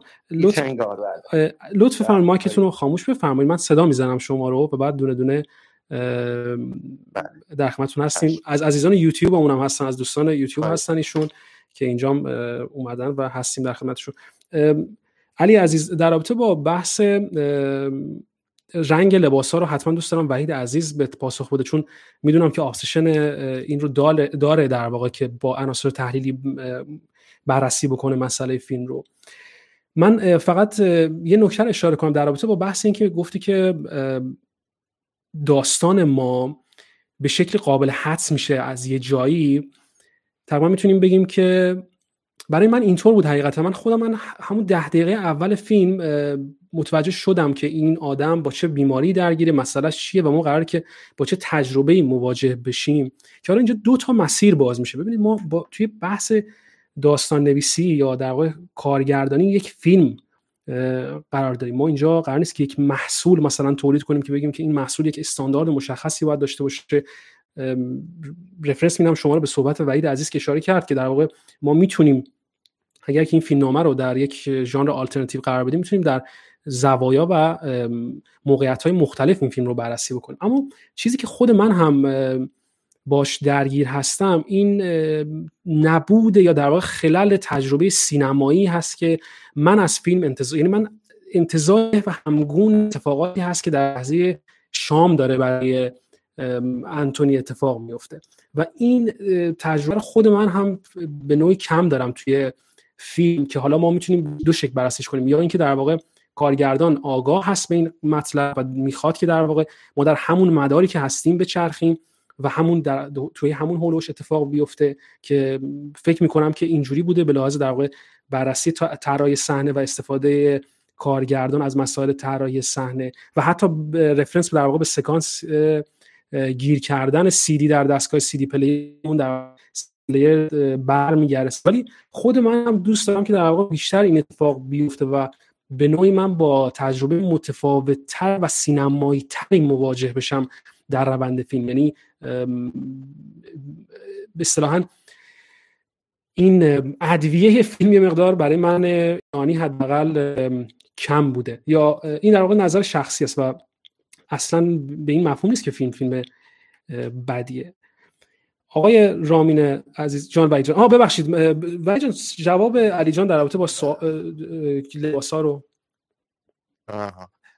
سوال علی جون پاسخ میدم ولی دوست داشتم که به همون صورت که خودت گفتی فرایند گفتگومون از اون حالت برنامه قبلی کم بیرون بیاد و به اصطلاح مشارکت کنیم با هم دیگه. یعنی تا یه جایی پیش بریم و یه جایی دوباره ادامه حرفای همدیگر رو تکمیل کنیم. یعنی من به نظرم میاد که اون بحث ابتر نشه یعنی ناکافی نباشه. یعنی هر موضوعی رو مطرح می‌کنیم واقعا بهش بپردازیم که دیگه مثلا پرونده اون ماجرا رو ببندیم بذاریم کنار. فکر می‌کنم که شاید اینجوری برای همه جذابتر باشه. حالا من تو بخشی که شما ازش صحبت می‌کنیم بقیه بچه هم گفتن ببین فکر کنم تا چند وقت از فرم صحبت می‌کنه. واقعا چاره ای نیست جز اینکه من به دوستان یا به همه بچههایی که علاقه من به سینما هستن باید واقعا فرم رسیم. باید بدونیم کارکردا توی فیلم های مختلف چه شکلی تشابهات چیه تکرارا کجاست چه تفاوتایی فیلم ها هست تنوع ها در کجاست و کجاها هستش که ما توی فیلم داستانمون بست پیدا می‌کنه یا با هم دیگه یکی میشه. یعنی مثلا پراکنده بودن بودنش یا متفاوت بودنش. و در واقع ببینید ما یه چیزی داریم توی بحث سینما یا اصلا اصل مطلب در بحث فرم یا سیستم یا اون عناصری که یک فیلم یا یک روایت یا یک حتی تئاتر رو می‌سازه اونم فرم یعنی اینکه شما بتونید متن جهان رو یعنی اتفاقاتی که میفته رو قابل باور بکنید تبدیل کنید به جهان متن. یعنی چی؟ یعنی اینکه جهان متن بازتاب خیالی متن جهانه. هیچ الزامی به وفادار موندن به واقعیت وجود نداره در روایت. مهم تحقق این موضوع هستش که فرم بیانگر اون باورپذیری باشه که شما از اون فرم از اون متن جهان در یک اثر. پس در نهایت ما نباید کنگاش کنیم دنبال اینکه ببینیم کجای این فیلمی که ما داریم بینیم با اصولا آنچه که ما در ذهن داشتیم از قبل تطابق داره. اتفاقا این ولر میاد کاری می‌کنه. من برای همین اشاره من برای همین اشاره کردم به بحث کیشلوفسکی و آشنایی زدایی. ببین یکی از چیزهایی که تو این گونه فیلم هایی که مثلا اصولا معروفن به فیلم هایی که مثلا در مورد آلزایمر یا فراموشی ساخته شدن حتی جدای نادر استیمین هم تو این کتگوریه ذهن سفید هم تو این کتگوریه خیلی فیلم دیگه هستن که این شکلی کار کردن. لوگان هم یادتون باشه همچین فیلمی بود فیلم هایی که از فراموشی صحبت می‌کنن. نکته که خیلی خوبه که ما اینجا ازش صحبت بکنیم اینه که آقای سلر در نهایت یک نوع آشنایی زدایی می‌کنه. شما همون اجزاء تصویر از اون حرفایی که زده میشه براتون ناآشناست یعنی شما در نهایت همین اتفاق میفته که یه جا همراه نمیشید. میگید این حرفای غیر معمول و نامتعارف چیه؟ یعنی برای بیننده تازه است. ببین یه دفعه به شما یک مکانی رو نشون میده. همون مکان در عوض میشه اون کمد عوض میشه. شما دچار یک تناقض میشی. کاملا صحبت الیجان درسته. ببینید ما باید اول بفهمیم که زاویه دید ما چی هست. ببین ما داریم از دیدگاه یک فرد دوچار فراموشی یعنی پدری که اصل زوال عقل شده از دید اون داریم در واقع به دنیا به یعنی به اصطلاح این زاویه دید ما خودت می‌دونی میگیم که point of view یا POV ما مثلا وقتی میگیم POV character اینجا ما POV ما نقطه دید ذهنی فرد مبتلا به آلزایمر من می‌خوام بگم این استاد بودن حالا نمی‌خوام زیاد پروبال بدم به این فرد. دوست دارم که الان این موضوع تمام بشه. بریم سراغ بحثای تکنیکی و بحث عناصر سبکی. ولی واقعا یه چیزی رو می‌خوام با دوستان مطرح کنم ببینید من اگر به عنوان یک فیلمساز یا هر کدوم از دوستان بخوایم از نقطه دید ذهنی یک فردی که مبتلا به آلزایمره یک روایت رو بسازیم ببینید چقدر سخت میشه. حالا شما میای جدای نادر از سیمین یا فیلم های دیگر رو می‌بینی که دارن در مورد یک فردی که به آلزایمر دچار شده ما از بیرون نقطه دید سوم شخص به اون فرد نگاه می‌کنیم. خیلی باسمه ای میشه. یعنی ما می‌تونیم مثلا ما تو فیلم آقای علیرضا رسین دیده مجید که رضا کیانیان بازی می‌کنه. میاد یک شخصیت روانپریش و دیوانه رو به جای کسی که مثلا به عنوان یک فرد آلزایمری یا کسی که داره به فراموشی دچار شده رو اصلا اشتباه می‌گیره و این عدد یعنی نشون میده چقدر اون کارگردان ناآشنا بوده با موضوع آلزایمر و اون بازیگر چقدر ناآشنا بوده. در حالی که ما اینجا انگار رفتیم وارد ذهن نقطه دید ذهنی کارکتر انتونی میشیم و از نقطه دید کارکتر انتونی همه چیز برای ما ناآشناست. یعنی غریبه است. همه چیز برای ما سخت پذیرش این صحنه ها تکرار و به اون صحنه شام که اشاره میشه فوق العاده است. یعنی اون نقطه عطف اول فیلم هست در واقع به جای اینکه تو دقیقه 20 باشه میاد تو دقیقه 45 اتفاق میافته. یعنی برای ما اونجا یک عطفی محسوب میشه که داریم پیش میریم به سمت تکوین این شخصیت که بفهمیم که ببین مشکل از خود این فرده و لحظه به لحظه هم داره این عود می‌کنه. ببین حالا من اینو اینو میبندم چون دوست ندارم زیاد صحبت بکنم یعنی دوستانم زیاد بشه. ببین تا قبل از اینکه ما هیچ تعبیر و تفسیری از دیدگاه ذهن خودمون چشم خودمون داشته باشیم قبل از این ما تا به حال هیچ تجربه مشابهی رو تو هیچ فیلمی ندیدیم. ببینید این درک می‌کنم که مثلا الان یه مخاطبی یک بیننده اگر قرار باشه به این فیلم نگاه بکنه چون قبل از این هیچ وقت یک فردی با مشخصات ما نیومدیم تو نقطه بریم تو سابژکتیوش از نگاه نقطه ذهنی یک فرد مبتلا به آلزایمر شروع کنیم دنیا رو دیدن. خب بنابراین اینجاست ما باید فرم رو بشناسیم. ببین من دوست داشتم که خیلی دلم می‌خواست که حالا مثلا یه جور بود که من می‌تونستم براتون بگم که شما تصویر این آقای آنتونی هاپکینز رو با همون رب شامری پوشیده با اون رب شامر انابیش که میاد میشینه سیریل دوبوا گوش می‌کنه شما اون آدم رو با اون تبختر و تفرعنش و به اون فرم سرحال بودنش تصور کن.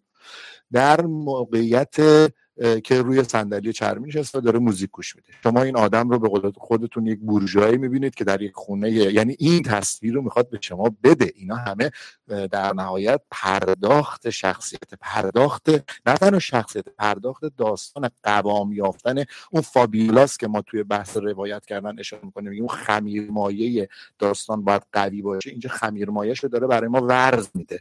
میگه ببینین آدم و این شکلیه این فرد شما بیارش تو همون سکانس آخر.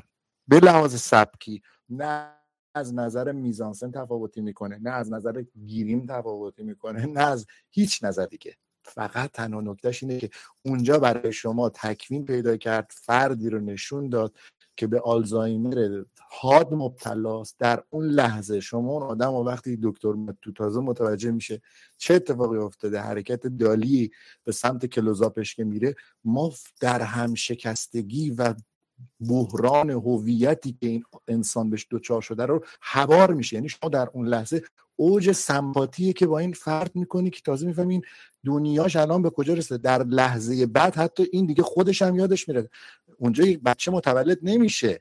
این در اون لحظه تصویر آخر یعنی به طور اتوماتیک اتونوم بدنش مکانیزمای دفاعیش به کار میفته که این رو از نیستی و تباهی نجات بده. نیستی تباهی که اونجا مرگشه. چرا؟ چون عقل دیگه از اونجا به بعد وقتی توی مبتلایان به آلزایمر وقتی عقلش طرف تموم شد هیچ فرقی با یک انسان مرده نداره. چون اصلا دیگه خودش رو نمی‌شناسه.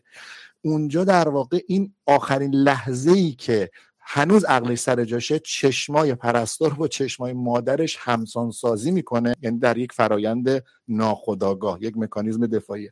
و زیر گریه می‌زنه چون تبدیل میشه یک بچه یعنی در نهایت اون فردی که صاحب ego هست اون ego پیرمرد بزرگسال تبدیل به کودک خردسال میشه و فقط در ثانیه بعد از یادش میره یه لحظه دیگه میره تو الان بهتون بگم که توی بحث فیلم نامه واقعا ما تحول شخصیت با یک کاتارسیس به معنای واقعی مواجه هستیم. یعنی ما شخصیتمون در انتهای فیلم. به اون نمی‌تونم بگم که ما با یک فیلم نرمال متداول و در ساختار فیلم مواجه هستیم که شخصیت و کارکتر ما در انتها قهرمان داستان دچار تحول به لحاظ اخلاقی یا به اون ریدمشن می‌رسه یا به اون چی میگن رستگاری می‌رسه یا از یه مرحله گذر می‌کنه ریلیز میشه. نه این فرد بر همین این فیلم نام فیلم نام عجیب غریبی و آلترناتیو چون معکوس اینو طی می‌کنه. یعنی ما در انتها به کاتارسیس می‌رسیم اما به شکل این فیلم میشه عذر می‌خوام. خیلی شد. معذرت. خواهش می‌کنم وای جان. ابن می‌کنم جان. ابن حالا هر چی که بتونیم در واقع کامپکتر که بتونیم چون سرفصل خیلی زیاده الان تقریبا یک ساعت 16 دقیقه است که ما داریم گپ و گفتگو می‌کنیم که بسیار هم به نظر من جذابه و آموزنده برای خود بنده به شخصه. ولی دوست دارم تا اونجایی که وقت و حوصله و توان به ما اجازه میده به مطالب دیگه هم بپردازیم. در رابطه با نکته بسیار زیبایی که اشاره کردی. سکانس آخر فیلم. من خودم خیلی لذت بردم از سکانس آخر وحید جان و احساس می‌کنم که خیلی زیبا این فرایند پایان فیلم داره اتفاق میفته با کمترین شلوغکاری ممکن. یعنی همون که در واقع خود آنتونی هاپکینز وجود داره و بازیگر زنی که خب هم زیبا و معصوم در واقع هست در کنار این آدم در اون اتاق محقرانه خانه سالمندان و اون پایان زیبایی که اتفاق داره میفته خب بسیار زیبا هست. چیزی که زیبا در واقع کارساز هست. چیزی که در واقع مسئله ساز هست برای من این هست که زمانی که شما با یک فیلم طرف هستید که از ابتدا تا انتهای کار همچنان برای شما مسئله است برخورد نزدیکتر با کارکتر فیلم شاید ما نتونیم تمام آن چیزی که انتونیم نزدیکتر با کارکتر فیلم شاید ما نتونیم تمام آن چیزی که انتونی می‌خواد در آخر بگه رو بپذیریم. یک اصطلاح بسیار بدی رو آقای نبرم یه آدمی که در واقع کار نقد فیلم می‌کنه استفاده می‌کنه و بعضا من شنیدم از ایشون که مثلا میگن که این حرف تو دهن این آدم مثلا نیومده که حتی خب نوع بیانش که بسیار زننده است به نظر من. اما چیزی که اینجا هم اتفاق داره میفته این هست که کیو میگی؟ بگو علی نه مهم نیست اصلا. چیزی که حالا من می‌خوام در واقع هم یه اشاره است به اون آدم در واقع نوع استفاده از کلمات که چقدر کلمات می‌تونن بار داشته باشن و چقدر بهتر می‌تونیم با هم دیگه گفتگو داشته باشیم در فضاهای چه حالا مجازی چه حالا غیر مجازی. اینو من عرض کردم خدمت بحث دونشم از بحثم اینو می‌خوام خدمت عرض کنم چیزی که برای من چالش هست توی آخرین فیلم در واقع دیالوگی که دوست عزیزمون دیگه هم بهش اشاره کردن که میگه که من برگام داره میریزه و احساس می‌کنم که دیگه چیزی ندارم. در واقع این این جمله خیلی برای من قابل قبول نیست از این آدم. تا این لحظه نتونستم اون زوایای دیگه این کارکتر رو پیدا بکنم. به خاطر این احساس می‌کنم که خورونده شده به این آدم. یعنی جمله خیلی تیاتریکال گفته میشه توی آخر فیلم و یعنی جمله جمله تیاتریکالی هست که ما نداریم همچین روندی رو در طول فیلم که ما حالا با فرم از این دو دقیقه قبلش کد داده دو دقیقه قبلش. حالا اون اصلا کدی در واقع داره بهش اشاره می‌کنه رو من فکر می‌کنم حتی اول فیلم داره اشاره می‌کنه بهش. و ایجان جایی که دخترش بهش میگه حالا ساعت رو پیدا می‌کنم میگه ببین من الان ساعتمو اون کردم فرا لباسمو گم می‌کنم فرا لخ میشم آروم آروم دیگه چیزی برای داشتن ندارم. چیزی اون لخ شدنش در واقع همون اشاره هست به مسئله اینکه میگه برگام میریزه. اما چیزی در واقع می‌خوام بهش اشاره کنم این هست که وقتی که این کارکتر از ابتدای فیلم جز ما با این کارکتر انتونی فقط به عنوان یک آدم آدمی مواجه هستیم که خب یه زمانی خیلی پولدار بوده احتمالا خیلی موفق بوده تو کاری که می‌کرده آدم حواسی جمعی بوده اصطلاحا احیانا به این کار مهندسی می‌کرده و آدم خوشمشربیه و یه جورایی به قول خودمون گفتنی بچه زرنگی بوده زمانی که حالا مقدار جوان تر بوده. این در واقع کرکتری که من بیشتر از این آدم گرفتم به خاطر همین هست که شاید اون سکانس آخر اون جوری که باید منو صلیب بکنه در آخر فیلم نمی‌کنه این کارو با من. و نکته که اشاره کردی در رابطه با فیلمی که در واقع ساختاری از فیلم نامه که حالا می‌تونه به این شکل تکرار کننده باشه. ما مثلا حالا Run Run Lola Run Run فیلم چیزی نیست در واقع production value نداره خیلی زیاد. اما خب این تکرار اذیت شونده رو به نوعی داره. مثلا Pi همینطور ما با مقوله مریضی مثلا به نوعی بسیار آزار یعنی سادیسمیک داره باش برخورد می‌کنه. یا مثلا ما توهمی از illusion و واقعیت رو در Shutter Island به نظر من خیلی خوب می‌بینیم. یا نمونه بسیار خوب تکرار و loop رو به نظر من آرنوفسکی توی مادر با علامت تعجب سال 2017 داره که واقعا توی top 10 لیست زندگی من هست این فیلم. و می‌دونی من چیزی که در واقع اشاره کردم بهش در رابطه با نبود تجربه سینمایی اشاره من در واقع به نبود یک حس melancholic در این فیلم هست تا اونجایی که یعنی در, در یک شکل درصدی. من این فیلم به عنوان یک فیلم اول از یک کارگردان اول خب مطمئنا قبول کنم و لذتم بردم ازش. من اصلا یه چیزی بهت بگم شاید جالب باشه. من اولین فیلمی که تو سوئد ساختم اولین کوتاهی که ساختم تو سوئد مشابه در واقع همین فرم loop رو داره loop time رو داره که این مدام مثلا برمیگرده که اسمش به سوئدی رونگونگ هست یا آکوستیک فیدبک به انگلیسی که خیلی مزخرف در اومد و یعنی صادقانه بگم خیلی اصلا خوب در نیومد و یعنی می‌فهمم که چقدر سخته که این رو به مرحله اجرا برسونی. اما چون با میس منیون طرف هستی من این دارم در واقع باش برخورد می‌کنم. حالا علایال علایال اجازه بده که برای اینکه به قول خودت بحثمون بره به جلو و به قولم پرونده‌ش ببندیم با اینکه تمام این بحثی که داریم می‌کنیم تکنیکی ها. یعنی یه موقع سوء تفاهم اتفاق نیفته که ما فقط داریم subjective بحث می‌کنیم در رابطه با مسئله. بریم سراغ آقای رامین. آقای رامینی که منتظر موندن برای صحبت کردن. آقای رامین عزیز شما این فیلم رو از یک تا ده بهش چند میدی و به من بگو که چند ساعت چقدر با فیلم درگیر هستی؟ تا من سوالم از شما بپرسم. اسم رامین منم سی و سه چهار سالی دارم. وقت بخیر من حالا واقعا جسارت می‌کنم خدمت شما.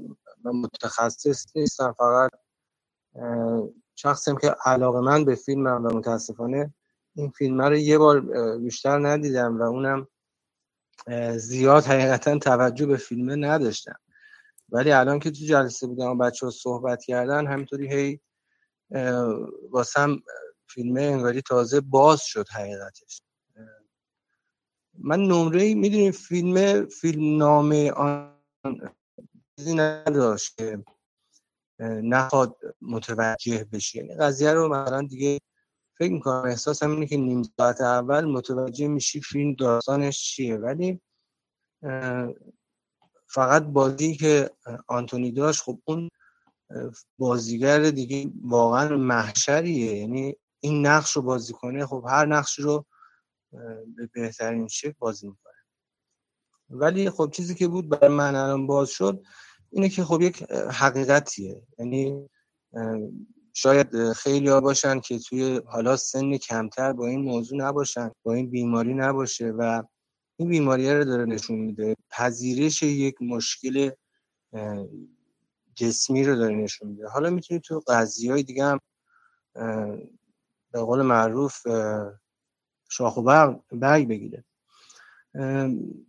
ولی بازی بازی قوی بود. یعنی من بود یعنی من چون اینجور فیلم که عوض می‌خوام. برای اینکه جلسمون بره جلو خوب و زیبا و شیک و تر و تمیز اول نمرت رو به من میگی از یک تا ده چند بهش قیمت چند بهش میدی نمره؟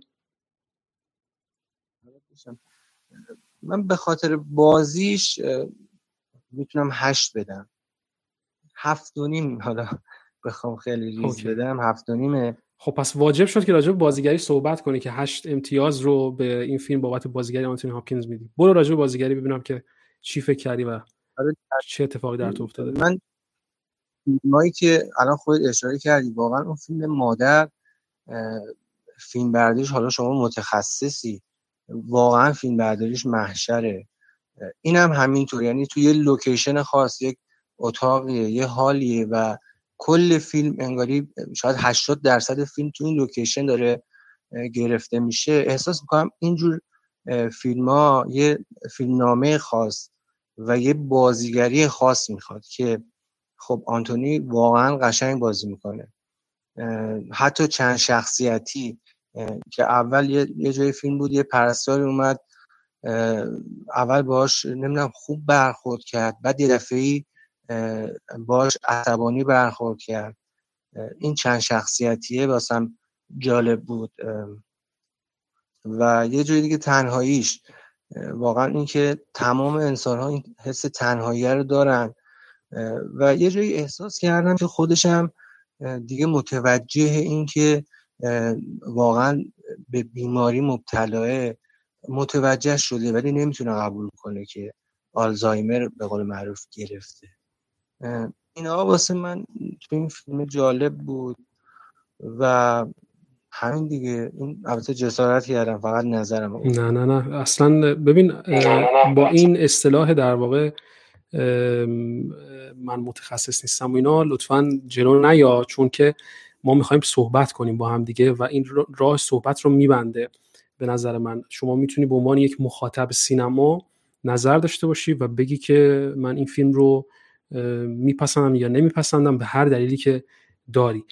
متشکر هستم از نظرت و صحبتی که کردی. حالا میایم بحث می‌کنیم راجع به بازیگری و فکر کنم اونجا هست که اتفاقات عجیب غریبی بین من و وحید بیفته امشب ولی بریم سراغ اتفاقی نمیفته. آره عشق منی شما عزیز من عزیز منی. ما متخصص نیستیم اولا به این دوست عزیزمون. من خودم میگم دوستان عزیزم استادن مجید علیرضا. ولی اصلا بحث تخصص نیست. سینما یک علاقه است سینما یک هنره. هر کس با نگاه خودش و دید خودش باش connect میشه و ما هم همین کار داریم می‌کنیم. شکست نفسی می‌کنیم ولی چون حتما حالا صحبت می‌کنیم راجبش و صحبت ها جذاب بریم سراغ account هیچ انگار که برای من هم نوشتن تو یوتیوب که ما هنوز فیلم رو ندیدیم. آقای هیچ انگار عزیز با اینکه فیلم رو ندیدی می‌خوای ریت بدی به فیلم و نظرت رو به ما بگی یعنی ندیده آره. آره اعلام می‌کنه که محوا بوده فیلمه. اون اشاره آقای فراستی بود در واقع. نه من فیلمو ندیدم بیشتر دوست دارم شنونده باشم و فکر می‌کنم فیلمیه که به دردم می‌خوره چون یکی از به قول معروف دقدقه های سن بالایی حالا مثلا سیاه اینکه آلزایمر همیشه تو ذهنم بود. حالا فکر می‌کنم خیلی به دردم بخوره چه تو ذهنم بود. حالا فکر می‌کنم خیلی به دردم بخوره. من فیلمو بعدا می‌بینم الانم ترجیح میدم شما آره حتما لطفا دوستان عزیزی که میان هم از طریق در واقع channel یوتیوب ببخشید channel تلگرام ما channel اینستاگرام ما از همه جا ما اعلام می‌کنیم که در واقع کدوم فیلم رو قرار هست که هفته آینده راجع صحبت کنیم. بخاطر این خیلی عالی میشه که اگر دوستان ببینن و بیان و راجع صحبت کنن. عاطف امامی عزیز سلام عرض می‌کنم. خوش اومدی به بحث ما. بریم سراغ آقای علی صالحیان از دوستانی که فکر کنم کلاب هاوس که راه افتاده بود. علی صالحیان جز 24 نفر اولی بود که توی 16 دقیقه اول اومد تو کلاب هاوس علی جان نمره سلام. چی میدی به این فیلم؟ سلام عزیزم. نمره که والا 8 8 سلام. چی میدی به این فیلم؟ سلام عزیزم. نمره که والا 8 8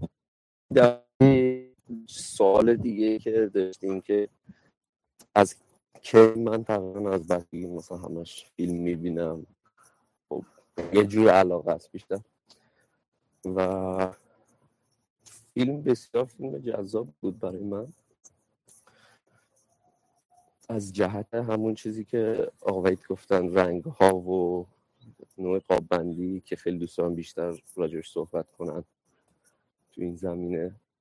علی خودت آبسشن چیه؟ تو خودت زمانی که فیلم می‌بینی با چیه فیلم بیشتر درگیر میشی؟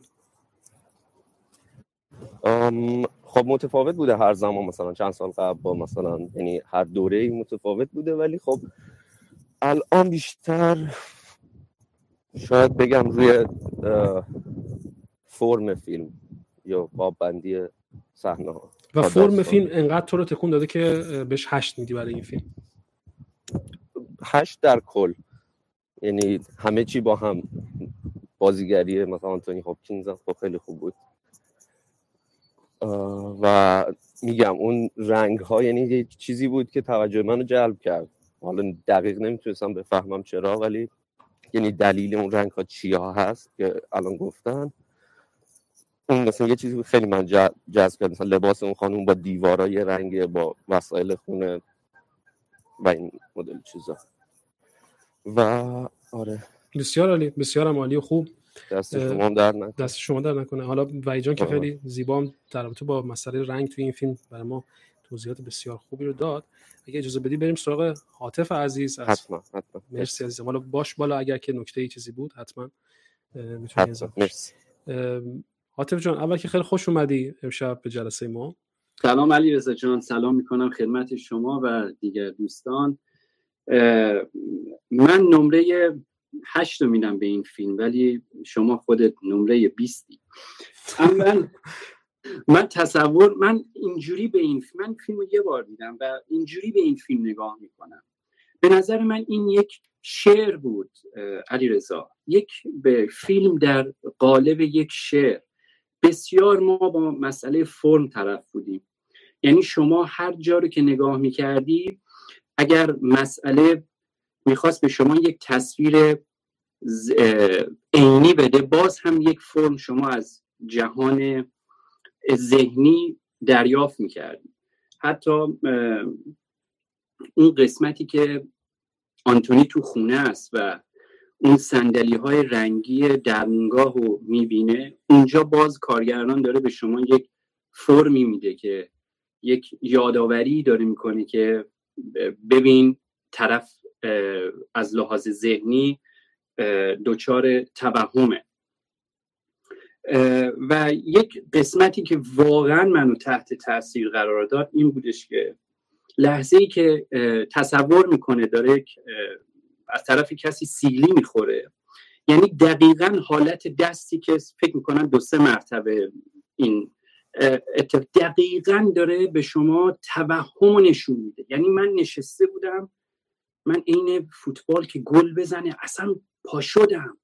زدم عقب دوباره گفتم این چیکار کرده این صحنه رو؟ یعنی شما انگار داری توهم رو می‌بینی شما نمی‌بینی کیه اون فائل این حرکت ضربه ولی شما توهم قشنگ به تصویر کشید و نکته دیگه که ولی من تصور می‌کنم اون قسمت پایانی بازی پایانی آقای هاپکینز حالا نظر شخص فکر می‌کنم می‌تونست یکم قوی تر باشه. اونجا من زیاد نگرفت. اما در کل از نظر من بسیار فیلم زیبایی بود. واقعا تحت تاثیر قرار گرفت. بسیار عالی مرسی. اضافه کنم یه چیزی حتما و حتما آره چون که دیگه زمان رو از دست ندیم. ببین نکته همینجاست. ببین ما با یه تراژدی طرفیم. یعنی اساسا باز دوباره برمیگردیم فور باز برمیگردیم توی ژان ما اینجا یک فیلم تراژیک داریم یک قهرمان تراژدی. حالا بر اساس قواعد کلاسیک فیلم های تراژیک ما یک قهرمانی باید داشته باشیم که حالا یک عمل هامارتیایی انجام بده خطایی انجام بده بیفته توی تراژدی بره. من میگم این یک فیلم نام آلترناتیو ما اینجا هیچ عملی که ناشی از نقص انسانی یا نقص روانی یک فرد باشه و توش خداگاه وجود داشته باشه اینجا از قهرمان فیلم نمی‌بینیم یا قهرمان روایت و داستان نمی‌بینیم.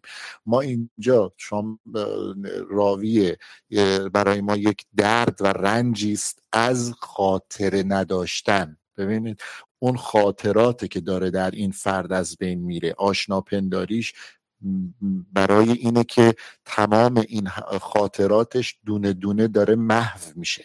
یعنی شما من می‌خوام واقعا نمره بدم به این کارگردان نمی‌تونم واقعا ندم نمی‌تونم واقعا جلو خودم بگیرم. این ما مشکلی داریم در زندگی ببخشید مشکلی داریم به اینکه ما مثلا هممون دلتنگ میشیم دلمون تنگ میشه. خب فرد اینجا دلتنگ هیچ کس نمیشه. یواش یواش خاطراتش داره کم کم محو میشه.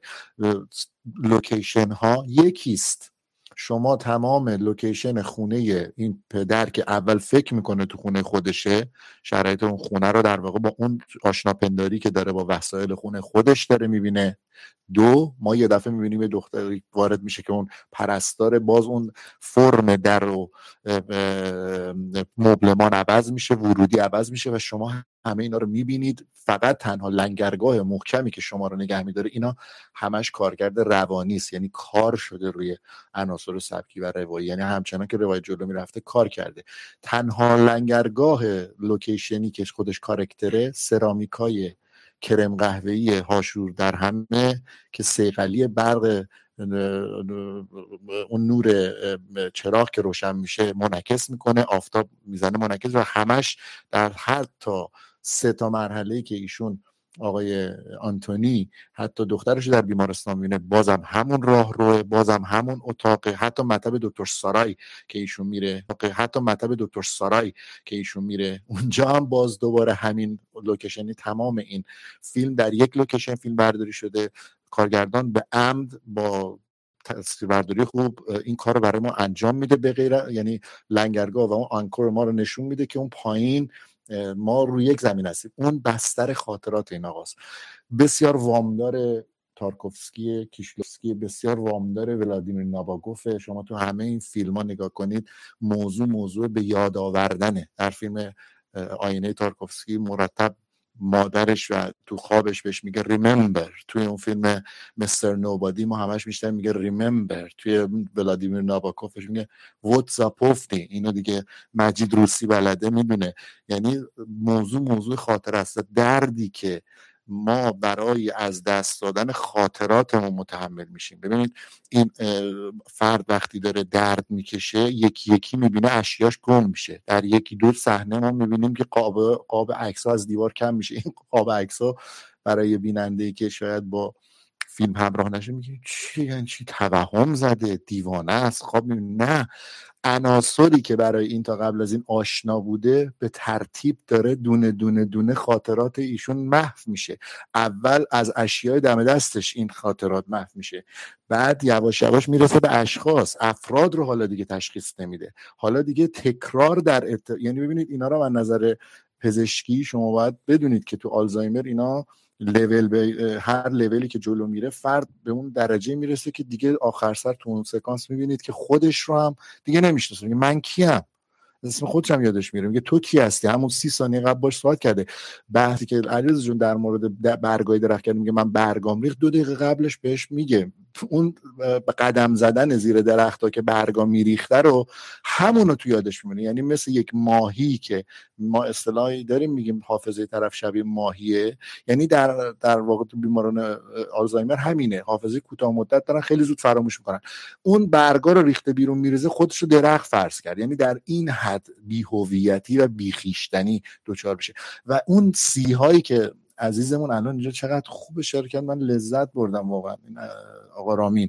ببین این رو به شما اونجا سیدی ها رو میزن سیدی ها رو اون می‌خوره. حالا ما تو نگاهمون کی زد؟ آخر فیلم این ماییم که داریم اون سیدی ها رو ضربات محکمتری رو به ما می‌زنه. ببخشید دوستان صحبت کنن خیلی زیاد شد. خواهش کنم جان مرسی از توضیحات توضیحات بسیار زیبایی که میدی؟ آقای رضا من سعی می‌کنم شما رو وارد کنم. منتها نمیشه یه آقای هستن نام رضا با یک پروفایل عکس جالبی. اگر... فقط یه چیزی بچه اینکه بالا فرم درسته که همون چیزی که فیلمو تبدیل به اثر هنری می‌کنه ولی محتوا هم خیلی مهمه. خود به محتوا محتوای فیلم هم پردازیم ما دعوامون میشه الان. آره. ما یه دونه نه نه. ما فرم محتوا رو اصلا جدا نمی کنیم من خودم نه اصلا جدا نیستن. اصلا محتوای عمیقی که تو وجود اون هنرمنده اون فرم رو به پدید میاره به وجود میاره دیگه. یعنی اینا همش کنار هم موری جان نکته که اشاره می‌کنید در رابطه با بحث محتوا و فرم یک مسئله بسیار بنیادینیه و همونطور که وحید عزیز به درستی کاملا زد وسط خال و بهش اشاره کرد این هست که محتوا و فرم به هیچ عنوان از همدیگه جدا نمیشن. حداقل تو این دوستانی که من می‌شناسم اینجوری. البته این میگم این آیه نازل شده از خداوند متعال نیست که کسی بگه این همینی هست که ما می‌گوییم و حقیقت مطلق هست. این اصلا به هیچ عنوان اینطور نیست. اما دوستان دیگه هم که من دارم که اینجا هستن مثل وحید عزیز و فکر می‌کنم مجید عزیز اینجوری فکر می‌کنه متفق ما این رو موافق هستیم که بحث محتوا فرم اصلا جدا نیست. اما نکته که هست اینه که ما در رابطه با محتوا فرم باید اصلا یه جلسه مجزا صحبت کنیم. یعنی باید فقط بیایم و در رابطه با این مطلب جلسه بذاریم و صحبت بکنیم. که حتما این کار رو خواهیم کرد. من اینجا نوشتم ستارم گوشتم کنارش که این کار انجام بدیم. اجازه بده که برای اینکه ما این چند دقیقه این دقایق پایانی جلسهمون رو به بهترین شکل ممکن جلو ببریم من اجازه می‌خوام که از مجید عزیز مجید جان خب ایشون کار داوری فستیوال رو هم انجام میدن در فستیوال های مختلف سوالی رو مطرح کنم از این عزیز دل و اون هم این هست که به زم شما آقای مجید عزیز شما فکر می‌کنید که آیا سایه انتونی هاپکینز به عنوان یک بازیگر بزرگ سینما کسی که لقب سر رو همراه خودش می‌کشه آیا سایه ایشون بر کارگردان و کارگردانی این فیلم سایه انداخته آیا کارگردان به عنوان یک کارگردان فیلم اولی که تجربه به نسبت خوب و مناسبی رو در فضای تئاتر داره از پس کنترل به عنوان نقش مدیر و در واقع لیدر یک گروه تیم در سر فیلم برداری آیا از پس این نقشش بر اومده ایشون و تونسته که خودش رو از سایه از زیر سایه انتونی هاپکینز بیرون بکشه؟ سوال خوبی کردی. من یه چیزی در واقع حالا داشتم الان گوش می‌دادم خیلی کوتاه می‌خوام راجع به صحبت هایی که شد. ببینید من خودم موقعی که با یک اثر هنری می‌خوام ارتباط برقرار کنم حالا که بماند که اصلا فرم و محتوا با هم تنیده میشن مثل یه با بالن که با هم دیگه میرن هر چی که پوسته ظاهری یک فیلمه برای من اصلا مهم نیست. من از طریق اون پوسته ظاهری باید ببینم که این فیلم چی می‌خواد بگه. آلزایمر یه چیز خیلی در واقع اویلیبل برای درک فیلم نامه این فیلم. که خب اصلا ولی آیا از این داره چی میگه؟ از طریق این قضیه می‌خواد چه چیزی رو به من انتقال بده؟ مکبس خون و خونریزی انجام میده. ولی فکر نمی‌کنه که داره این کارو می‌کنه. می‌خواد به حقش برسه. این زیر چی داره میگه؟ جاه طلبی اون کاراکتره. حملت داره شک می‌کنه به همه چیز. ولی تهش داره چی میگه؟ تنهایی و زبال خودش رو داره با اون شک و تردید که به وجود میاره. اینها عناصریه که پوسته ظاهری یک فیلم داره. ولی من دنبال دیدن اون نیستم. من برای من در درجه اول با یک تئاتر یا فیلم برای من مهمه که چقدر مسئله اون کارگردان اتفاقا سینما نیست. مسئله چقدر اون حرفیه که می‌خواد به من نوعی انتقال بده. حالا من اگر در جایی باشم به عنوان داور یا در فضای دیگه ای باشم به عنوان یک تهیه کننده یا کسی که می‌خوام کار بکنم میگم این رو من دنبالشم حالا حتی اگر اشتباه هم داره. اون فرم یا اون چیزی که در ظاهر قضیه هست برای من مهم نیست. من موقعی که با یک اصلا خودم چی می‌خواد تهش که به من بگه. ولی اینجا در راجع به سوال شما ببین صفات یک بازیگر مهمه دیگه. آنتونی هاپکینز تحمل به کارهای سخت رو داره. تخیل بالایی داره. خودش رو جای دیگران قرار میده. خیلی جالب من موقعی که کرونا از پارسال شروع شد دنبال کردم زندگیشو. توی هر روز یه پیانوی می‌زد در میشه توی اینستاگرام و فیسبوک حتی دید. آدمیه که انگار خیلی شبیه بود این کارهایی که تو همین فیلم ما دیدیم با زندگی سازگار بود. خب کارگردان اینجا در واقع انتخاب خوبی رو کرده. بازیگر خوبی رو در واقع ولی وقتی نگاه می‌کنم به تاریخچه بازیگری این کارگردان این, این بازیگر میگم که خب کار بهتری هم ازش دیدم کار بهتری هم ازش دیدم. سکوت بره ها خب کار بسیار تأثیر گذاریه یا اون فیلم اینستینکت یا غریزه خیلی فیلمه. یعنی من در واقع مقایسه ای که می‌کنم خب می‌بینم که کار بهتری ازش من دیدم. و این به من نشون میده که به عنوان یک بازیگر وظایفش نشون میده که به عنوان یک بازیگر وظایفش در کشف جوهره نقش و در کشف جوهره نقش و ابلاغش به تماشاگر خوبه خیلی خوب. این چیزیه که در واقع من مدل بهترش رو از آنتونی هاپکینز دیدم. ولی چالش من اتفاقا در این فیلم با بازی درخشان کلمنه. به نظر من کلمن از آنتونی هاپکینز بهتر بازی کرده. چرا؟ من یک مستر کلاسی با مایکلی این در واقع شانس رو داشتم. چون راجع به بازیگری خوب در چون تو کارهای مایکلی هم شما می‌بینید. یه جنسی از بازیگری انگلیسی وجود داره که عواطف و احساس رو با اعمال فیزیکی و جسمانی نشون میدن. یعنی می‌بینید که بازیگرها فقط با این نمیسن و حرف بزنن. درگیری و اکت و حقیق و رویداد خودشون رو خوب به صحنه وصل میشن. اضافه به صحنه نیستن در صحنه قرار می‌گیرن. اتمسفر شکل می‌گیره. خب این بخش کارگردان که این دوتا بازیگر رو خوب انتخاب کرد حتی من میگم امتیاز بیشتری به کلمن میدم تا هاپکینگ با تمام توانایی هایی که هاپکینگ داره و واقعا یکی از بازیگرای مورد علاقه منه. ببین شما نکنید مارلون براندو با تمام توانایی های بالایی که داره و من عاشقشم ولی همیشه شورشیه. یعنی یک بود رو همیشه داره. ولی آنتونی هاپکینز نقش های متفاوتی رو بازی کرده. از این لحاظ بسیار بازیگر قدرتمندیه. ولی در این فیلم در واقع من فکر می‌کنم که کاراکتر اجازه بیشتر از این رو نمی‌داد. اون شخصیت هم باید تازگی و تراوت جالبی داشته باشه. برای من شخصیت چیزی که حالا میگم حالا سابتکس این فیلم تمام این عناصری که داره با هم نشون میده یه خانومی حرف خوبی زد. این تنهایی است دیگه. خب حالا این تنهایی از این زاویه من تنهایی های عمیقتری و در فیلم های دیگه ای دیدم. شما برید فیلم ماجرای آنتونیانی رو نگاه کنید. ببینید تنهایی چجوری اونجا شکل می‌گیره. ببینید برید تنهایی رو در شورت فیلم About Love نگاه کنید. فیلم کوتاه درباره عشق.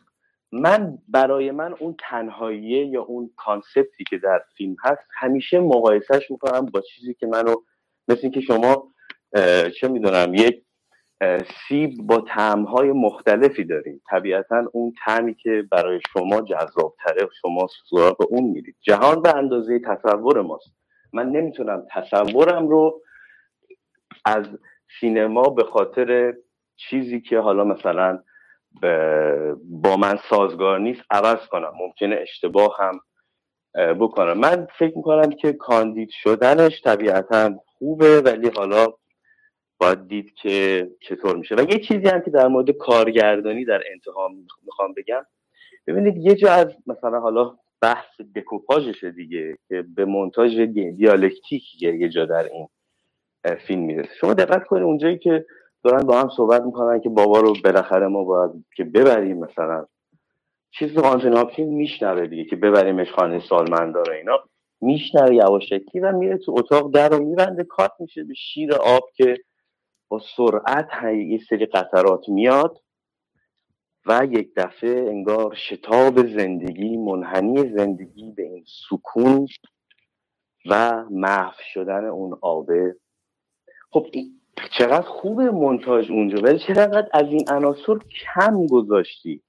می‌دونم داره منو نزدیک می‌کنه به اون نقطه ولی از سکانس بعدش هم بگو مجید دیگه سکانس اونو برای سکانس بعدش میده اون سکانس آره, آره، بعدیش. آره. دقیقا می‌خوام بگم چقدر خوبه ولی چرا این عناصر در میزانسه ببین کارگردان چه وظایفی داره؟ دوربینم کجا می‌ذارم؟ به بازیگرام چی میگم؟ اینجا بیشتر انگار به بازی با بازیگرها کار کرده. خیلی خوبه. این سختترین کاره. خیلی ها در سینما از کار با بازیگر عاجز هستن. من موقعی که در مسکو سینما میخوندم سینما میخوندم. استاد ما می‌گفت شما که سینما می‌خونید حتما هم با تئاتر کار کنید. چون کار با بازیگر اونجا کار سخت تو اون نمی‌گفت. اینو آیزنشتاین تنظیم کرده بود که در واقع ما احتیاج به منتاج یا تدوین در سینما نداریم. کارگردان کسی است که تدوین می‌کنه. جالب من تو اون دانشگاه موقعی که درس میخوندم گرایش تدوین نبود واحد تدوین بود.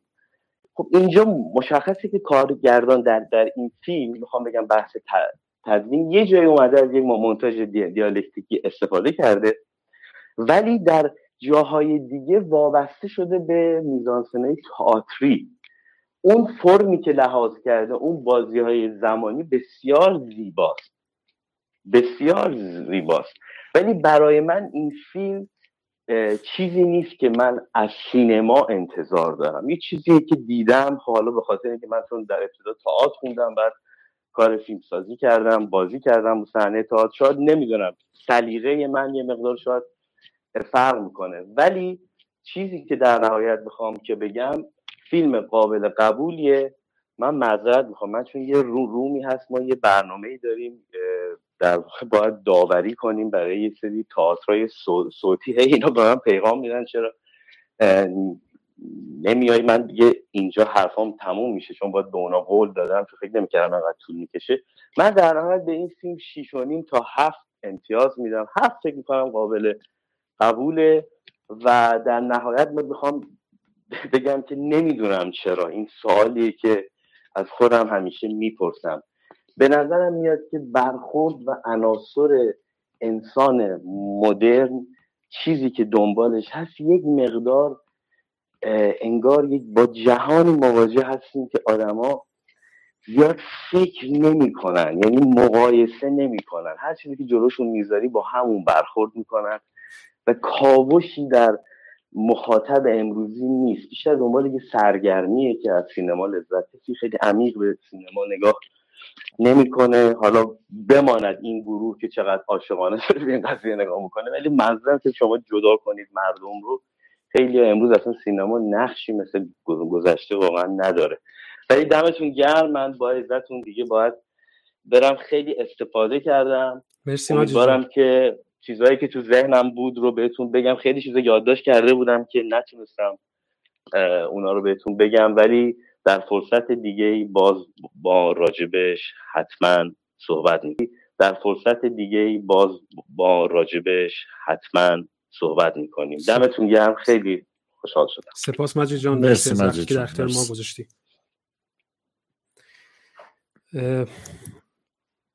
بسیار مالی صحبت های مجید عزیزم شنیدیم دوستان دیگه هم به اون اضاف شدن. ما تقریبا دقایق آخر برنامه رو آروم آروم داریم سپری می‌کنیم. برای اینکه همه دوستان عزیزی که هستن هم صحبت کنن آقای محمد هومن عزیزی جان من هم اینجا هستش و آقای رضا هم اینجا تشریف دارن که سوالی که در واقع از تمام دوستان من پرسیدم از این عزیزان هم می‌پرسم. آقای محمد با شما شروع می‌کنیم. لطفا به من بفرمایید که شما از بین یک تا ده به این فیلم چه نمره می‌دید؟ آیا نمره قبولی در واقع این فیلم از نظر شما می‌گیره؟ و لطف فرمایید بفرمایید که چرا این نمره رو به این فیلم دادید. سلام عرض می‌کنم. من حقیقتش فیلم رو ندیدم و دوستشم که استفاده کنم. من وقتم نمی‌گیرم. من اومدم بالا که فقط یک سوالی داشتم. می‌خواستم بدونم که چطور من می‌تونم درکم رو از فیلم دیدن بیشتر بکنم. ولی حالا که متوجه شدم آخر بحثه نیازی نیست که جواب بدید. ممنونم. من میرم تو آدینس استفاده می‌کنم. ایراد نداره محمد جان. مرسی.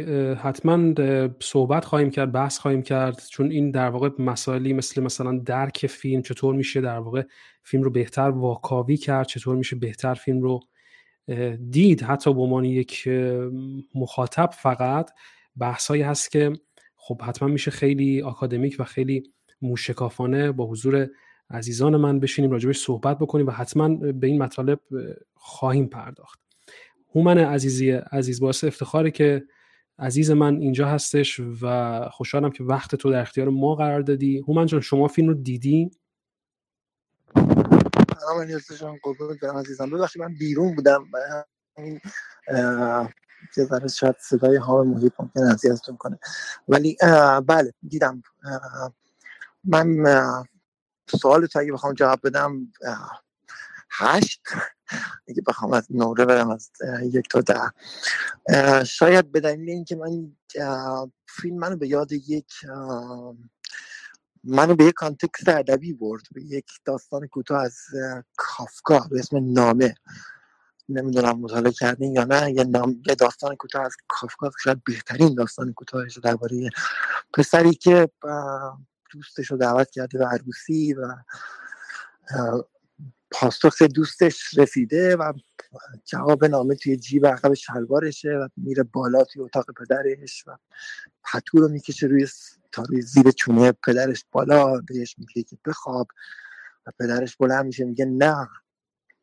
و در واقع بعد پسره میدوه از خل خودش رو پرت می‌کنه پایین قصد خودکشی. یه جورایی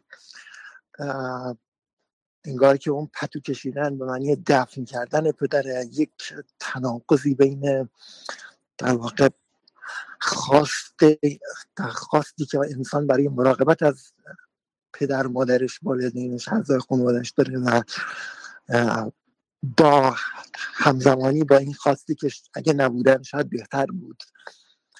شاید زیبا نباشه ولی human condition موقعیت انسانیه دیگه.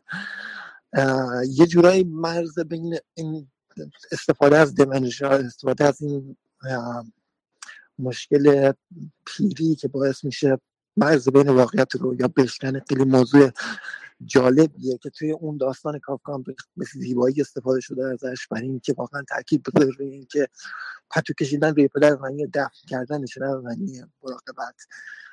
یه چیزایی در واقع توی قصه اینجوری چنگ می‌زد به روح آدم. بازی هم بینهایت خوب بود به نظر من. البته همچه که دوستان گفتن بازی آنتونی هاپکینز بازم نمی‌دونم هر کار رو باید توی کانتکس خودش بر توی خود همون اثر بررسی کنه. شاید مقایسش با مثلا سکوت برده ها درست نباشه شاید هم. به نظر من خیلی عالی بود از همه نظر. قربونت برم ببخشید وقتتون گرفتم. مرسی اومن جان مرسی از نظرت و صحبتی که کردی در رابطه با فیلم؟ بسیار جذاب هم هست. اتفاقا دیدن و شنیدن در واقع نظرهای مختلف از لایه های مختلف و از زاویه های مختلف آقای رضا بیایم سراغ شما. شما عکس رابرت دونیرو. آره، رابرت دونیرو گاو خشمگین. گاو خشمگین رو از آقای مارتین اسکورسیزی دارن روی اکانت خودشون. آقای رضا با شما هستیم. همین سوال رو من از شما هم می‌پرسم. که چه نمره از یک تا ده به این فیلم میدین و بازی انتونی هپکینز برای شما چه شکلی بود؟ آیا پسندیدید بازی ایشون رو؟ من فکر کنم که دوستان عزیز در حاضر در گروه عمدتا خارج از کشور باشن. ما با داستان فیلم پدر در ایران بسیار آشنا هستیم. بیش از هفت مرتبه این نمایشنامه از فلوریان زلر در, در تهران حداقل روی صحنه رفته و ما بارها و بارها چارگانه فلوریان زلر پدر مادر دختر و پسر رو رفتیم توی اجراهای متفاوتی دیدیم.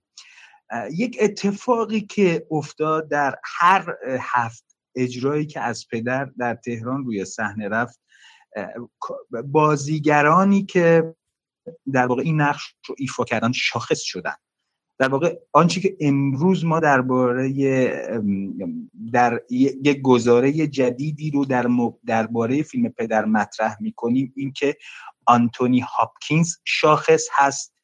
یا انقدر قدرت نمایشنامه فوق است که البته یک سیر تحول و تغییری هم داشته و برگردان سینماییش کاملا با نمایشنامه متفاوته. اما تم زوال تمی هست که در فیلم و نمایشنامه و اجراهایی که مختلفی که من ازش دیدم کاملا مشترکه. آنتونی هاپکینز به نظر من یکی در واقع همون کاری رو می‌کنه که بازیگر اگر حافظم الان یاری نمی‌کنه یک بازیگر قدیمی بود در فیلم نبراسکا بازی کرده بود که کاندیدای اسکار شد و بعد تونست که جایزه رو دریافت بکنه. در واقع امروز ما با بازیگران مسنی مواجه هستیم که به واقع می‌تونن اون زوال رو درست بازی کنن کما اینکه در فیلم عشق آقای هانکه هم بازیگرانی که بازی کردن تم زوال رو با توجه به مختصات سنیشون تجربه زیستیشون می‌تونن خیلی خوب بازی کنن. پس این ویژگی من جسارت می‌کنم این ویژگی آقای هاپکینز در واقع نیست. این ویژگی بازیگرانیه که چنین نقش هایی رو ایفا می‌کنن و سوابقش هم در واقع وجود داره. حتی اگر یک کمی به دهه 90 به, سینمای دهه 90 میلادی بریم که به نظر من یکی از به بهترین دوره های سینما بوده یعنی خوشحال ترین دوره سینما بوده اون دوره هم کلینیسوود فیلم نابخشوده رو بازی کرد با تم زوال یک پیر وسترن. اونجا هم ما باز ببینید این در واقع اجرای این, این کاراکتری که دوچار تم زوال میشه خیلی کار سختی برای بازیگرای مسن نیست. پس ما با توجه به آن چیزی که من خدمت شما عرض کردم این تم زوال رو در واقع اینا خوب بازی می‌کنن. بازیگر نبراسکا هم خاطرم آمد. بروستر بازیگر بازیگر سینمای کلاسیک تو نبراسکا هم این تم زوال رو یعنی زوال تو اون فیلم الکساندر پین غالب بر جامعه ساخت جامعه بود که در واقع می‌دیدیم توی نبراسکا. بعد این شخصیت محوری باید این تم زوال رو پیش می برد. و بعد توی یه چنین تمهایی وقتی تم زوال رو دنبال می‌کنیم ناچار همه در واقع وزنه بازیگری میفته رو در واقع با کشیدن بار فیلم میفته روی دوش بازیگر اصلی. لذا به همین خاطره که فکر می‌کنیم آنتونی هاپکینز درخشیده. نه من اینو قبول ندارم. احساس می‌کنم که نقش نقش به شاخص بوده. در, ابتدای صحبت شما من می‌خواستم یه نکته رو در مورد فرم و محتوا بحث شد در گروه که دوست داشتم ورود بکنم. ببینید ما الان توی جامعه نقد ایرانی در داخل کشورمون با بیماری در واقع دچار هستیم به نام بیماری فرم. ببینید من مستقل از هر چیزی اساسا قبول ندارم که فرم باید مسئله ما در سینما باشه. کما که شما سایت های معتبر دنیا را هم که میرید ملاحظه می‌کنید اغلب منتقدان سینما از درون ما از در درباره درون مایه نقد می نویسن پس درون مایه خیلی در واقع در توی تحلیل هر فیلمی اولویت داره به فرم. فرم نسبت مستقیمی با تکنیک داره و تکنیک هم اجزایی داره. و لذا اگه ما امروز بیایم امروز فتوا صادر بکنیم که این فیلم مثلا فرمش فلان بود البته این دوستمون که از گروه رفت حرف به شدت درستی زد. میزانسن این فیلم تاتریه. اشکال با این فیلم ها یا مثلا فیلمی که رومن پولانسکی ساخت خدایان کشدار به نظر من نمی‌دونم الان اسمو درست گفتم چون حافظم یاری نمی‌کنه و سریع کارمش درست. جان؟ درست از خدای کشدار مال آقای پولانسکی. خدای کش خدای خدایان کشدار بله. این ببینید هیچ وقت من با این مسئله ارتباط برقرار نکردم. تاتر مدیوم خودش رو داره. تلتاتر یعنی ما این عنوان رو می‌تونیم روش بذاریم. نمی‌تونیم بهش بگیم سینما. پس پدر به نظر من چون نمایش رضا جان ببخشید میونه کلمت میام. به نظر شما سینما چه المانی داره؟ یعنی سینما رو شما چجوری تعریف می‌کنید؟ ببینید سینما چون یه من یه مقاله چند وقت پیش میخوندم یک کمپانی کانادایی بود که درباره فعالیتاش نوشته بود که تلفیلم تولید می‌کنه. ببینید مرزها اینجوری مشخص میشه. تلفیلم تلتاتر و حالا سینما. سینما یعنی شما دارید سینما رو می‌برید توی فرم دیگه خود سینما رو هم یه فرم می‌دونید از. یه فرم می‌دونم اما خب برای من هیچ سراغ فرم نمیرم. جغرافیای جهان شمولتری داره. کاراکتراش کاراکترهای درونی نیستن. ما تو تات اساسا با شخصیت روبرویم با محیط یا با یا به قول معروف با فرد به عنوان عضوی از یک جامعه روبرو نیستیم اساسا در تل مثل پدر سینمایی شکل نمی‌گیره. مرزها مرزهای رفت و برگشت های داستانی دراماتیزه شده روی حول محور شخصیت هاست. پس ما این بحث رو اتفاقا هم در ایران با چند تا فیلمساز داشتیم که اساسا قبول نداشتن. سینما ایران هم من, من سینمای ژنریکی نمی‌دونم. اصلا با ژانر خیلی فاصله داریم ما. در سینما ایران ژانری تولید نمیشه.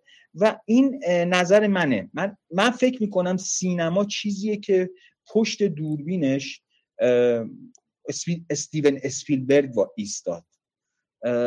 حتی اگر در محیط های بسته تری اون فیلم رو ساخت. من تناب هیچکاک و الان با این ها ببینید الان ما یه ذره تو پس پست مدرنیسمیم تعریفامون داره زاویه نگاهمون تعریفامون پیوویمون نسبت به سینما داره تغییر می‌کنه. یه ذره از بحث منحرف نشیم رضا جون. ببین بله. الان وایسیم من... سر همون بحث فیلم و در واقع آره من نه همه این جنبندی ها در مورد پدره وحید عزیز تمام این جنبندی ها فقط در مورد پدره که این تلتاتره منتها می‌دونید فقدان وجود داره در سینما. شکوه و عظمت سینما رنگ باخته. امروز چرا باید فیلم پدر مجبورم قطعت کنم رضا جون. ببخشید عزیزم. خب الان اینایی که شما میگی خیلی اصلا مفاهیم نامرتبط و گسترده ایه ببین تئاتر یه چیز سینمایی که حاوی میزانسن بیش از اندازه ما ژان پیر ملویل رو داریم. شما به اونم می‌خواید بگید تئاتر؟ شما مثلا نه عزیزم روبر برسون هم شما می‌خواید بگید تئاتر؟ یا مثلا نه نه نه این این مدیوم ها رو جدا کردن اصلا خب یک شیوه کاتگوری شد نه نه من می‌خوام بگم که سینما داره. سینما دو چاره شما به چشم اقتصاد داریم شما سینما رو به چشم یک صنعت سرگرمی منظورتون هست. یعنی میگید که بله بله بله. من اصلا اساسا کننده داریم یک سینمای کسل کننده نه, نه من منظورم سینمای باشکوهه. چون بزرگترین پارامتر برای من بعد از entertainment شکوه سینماییه. ببینید دیگه از فارست گام خبری یعنی نیست. یعنی مثلا یعنی یعنی اینکه ببینید آکادمی اسکار امروز به یک فیلم نیمه مستند که مستند و شخصیت های مستند درش دخیلن. به اسم اشایر یا سرزمین آوارگان من سعی می‌کنم ترجمه های فارسی رو بگم توجه می‌کنه. آیا شکلی از درام در اون فیلم وجود داره یا ما با یک درام توصیفی محجور شبیه تلفیلم های کانادایی و اونایی که تو شمال این ایراد تلفیلم چیه که شما اینقدر باش مشکل دارید؟ این اصلا تلفیلم من, من, من مشکل ندارم. من دارم یه آره تلفیلم حالا فعلا بذاریم کنار. من دارم یه دیدگاه شخصی رو مطرح می‌کنم. شاید ولی ببینید امروز ما آقا رضای عزیز دل عزیز دل اجازه بدید من اینو تموم می‌کنم. نه اتفاقا من نمی‌خوام تموم بکنین. اتفاقا من می‌خوام که از در واقع فکر شما از نوع دیدگاه شما ما استفاده کنیم در رابطه با همون در واقع تاپیکی که اینجا توی گروه داریم که مشخصا بحث فیلم پدر هست و با توجه به این که شما خب این فیلم رو دیدید و می‌تونید در رابطه باش صحبت کنید سوالی که من از شما دارم این هست که با توجه به کانتکست لطفا ادامه بدیم بحثو که بتونه بهمون کمک کنه و ما استفاده کنیم از حضور دقیقا می‌خواستم به همین بپردازم که من لذت از فیلم پدر نمی‌برم چون احساس می‌کنم یک نمایشنامه ای رو داره به ما ارائه میده که حتی حتی به متن اصلی هم وفادار نیست. یعنی در واقع اونجا پدر در واقع تو, تو, خود نمایشنامه شاخ و برگ های داستانی هست که به صورت مشخص حذف شده. این در فرایند اقتباس یه چیز طبیعی شاید برای معلف باشه. تصمیم گرفته حقشه. ولی یک سری چیزها از دست میره. من فکر می‌کنم اگر زلر که هیچ وقت نباید به جهان سینما نزدیک می‌شد. من اساسا برای هر ذهنیت تئاتری حتی در ایران توصیه می‌کنم به سینما نزدیک نشه. آقای زلر این نمایشنامه رو می‌تونست ببره روی سن اجرا کنه ضبط کنه و موفق باشه. این نمایشنامه پتانسیل سینما رو نداشت. من دوستانی که خواهش می‌کنم نمایشنامه در دسترسه. یک بار نمایشنامه رو بخونن و بعد فیلم رو ببینن که ما با یک فیلمی مواجهیم که حد اکثر گفتمانش اگه بخوام از حیث گفتمانی هم فیلم رو بررسی کنیم چیزی فراتر از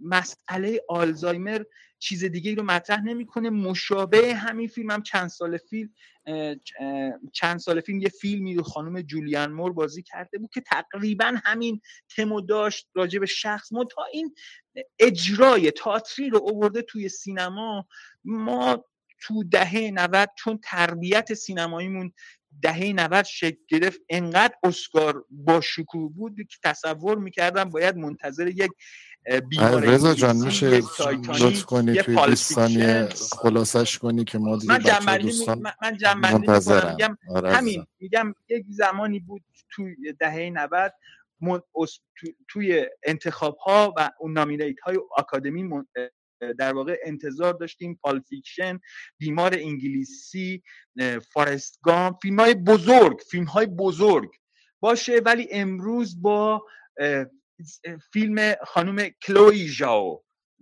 در واقع خانم ژاو به فکر می‌کنم که ببینید هالیوود هم زود این آدما رو جذب می‌کنه. اصلا باید اینا جذب جریان اصلی بشن. چون این بدنه این تفکر خودش اساسا مریضه. یعنی خانم ژاو بذار یه دقیقه من با هومن جانم صحبت بکنم. هومن جان نظر شما چیه؟ بفرمایید. ببخشید دوستمون پرسیدن شکلی از درام وجود داره توی این کار یا نه؟ در واقع سوال اصلی میشه که تعریف تعریف اون از درام چی هست؟ پیرمرد و دریا در واقع درگیری یک پیرمرد با دریا ولی درام حضور داره. 500 سال پیش از میلاد مسیح وقتی انتیگونه می‌خونیم سوفوکلوس اونجا کرون رو در مقابل آنتیگونه قرار میده و هر دو طرف حق دارن و هر دو طرف یکی از قانون زمین دفاع می‌کنه یکی از قانون آسمان. توی پدر یکی دنیا رو از شکل خودش می‌بینه. هر, هر, هر کدوم از دو طرف در واقع دنیا رو از شکل خودشون می‌بینن با یه بدگای در واقع آقا بده روبرو نیستیم که یکی در واقع مرض داشته باشه مثل فیلم های فارسی مثلا بد باشه به یه شکلی. هر جا که دو تا شخصیت به یه دلیلی با هم در واقع با هم دچار چالش میشن و در واقع به هر دو میشه با هر دو میشه همزاد پنداری کرد با هر دو میشه حق داد و شخصیت در طول در طول کار به یک تقییدی می‌رسه به یک درک و در واقع هر چند ناچیز به حداقل به این توانایی در پیدا می‌کنه که دنیا رو از زاویه دید طرف مقابل ببینه ما با درام روبرو هستیم. هیچ فرقی نمی‌کنه که و من تعریف ایشون از در واقع با شکوه و بزرگ اصلا نمی‌فهمم واقعا. و یه جو خود در واقع رضا فهمیدن که در واقع به تاتریا توصیه می‌کنن که نزدیک در واقع سینما نشن. ولی مثلا بعضی از کارهایی که من واقعا دوست دارم مثل مثلا الان یادم نیستش باسپورس بود. یه یک فیلم با شرکت سرلانس اولیویه و مایکل کین که فقط دو تا بازیگر داره. فیلم بسیار خوبیه. فقط در واقع اونم باز میشه یه تلتئاتر قلم کرد ولی همزمان فوق العاده است فوق العاده است. اون فیلم این شده بله بله بله و خیلی همزمان یکی از فیلم‌های باشکوه تاریخ سینما که که بهترین فیلمایی که من تو زندگی می‌تونم مثلا به بوسه زن انکبوتی اشاره بکنم. فیلمی که تو دهه 80 ساخته شد. منظورم منظورم کلا از از از اینکه فضولی جسارت کردم اینه که یه مقدار باید روی تعاریفمون از درام از باشکوه از در از این طبقه بندی هایی که در واقع برای قضاوت کردن یک اثر هنری به کار می‌بریم یه ذره بیشتر دقت کنیم. ببخشید. نه خواهش کنم اتفاقا هومن جان نکته که اشاره کردن خیلی حائز اهمیت به نظر من. نکته که شما اشاره کردی هومن جان و اون هم استفاده از کلماتی هستند که بار مفهومیشون برای ما قابل تمیز هستن. یا اگر که اینطور نیست حتما ما موظف هستیم که در واکاوی اونها محتمم باشیم و تلاش بکنیم برای اینکه منظور خودمون رو بیان بکنیم. چون در واقع این سوء تفاهم می‌تونه پیش بیاد که در واقع منظور من از سینمای باشکوه آیا مثلا سینمای دهه چهل ایتالیا هست یا اینکه مثلا به کدوم موارد موردی اشاره میشه. البته خب زیبایی بحث اینجا هست که خب بحثا بحث پیدا می‌کنه و عزیزانی که هستن مطمئنا از پرسپکتیوی که دارن و دانشی که دارن و نگاهی که به مسئله فیلم و لایه های مختلف فیلم دارن مسئله رو بررسی می‌کنن و اصلا اساسا سینما همین همین مسئلهش هست که جذاب می‌کنه سینما رو. اگر که در واقع یک غذایی بود با یک رسپت مشخص شده ای دیگر ما با فیلمسازا و کارگردانان مختلفی مواجه نبودیم مسلما. برای اینکه بحثمون به پایان برسه عزیزان دل من لطف لطف بفرمایید اه، برای اینکه بتونیم برسیم به آخر بحثمون. هم عزیزان توی یوتیوب خیلی حوصله کردن دو ساعت و 15 دقیقه است که دارن جلسه ما رو پیگیری می‌کنن. هم عزیزانی که اینجا هستن فکر می‌کنم که دو ساعت تقریبا با ما هستن. حالا بیشتر عزیزان. برای که بحثمون به پایان برسه من نکته ای رو می‌خوام عرض بکنم در در رابطه با مسئله وجود انتونی هپکینز در این فیلم و اون هم جایی هست که ما از ابتدا در واقع ما با یک کارگردانی طرف هستیم که حالا علاوه بر اینکه پیس رو نوشته و در خواب خودش در رویاهای اه، خواب خودش مثل هر نویسنده دیگه خواب انتونی هاپکینز رو می‌بینه که قراره که بازی بکنه و اصلا به همین علت میاد انتونی رو انتخاب می‌کنه برای اسم character اولش.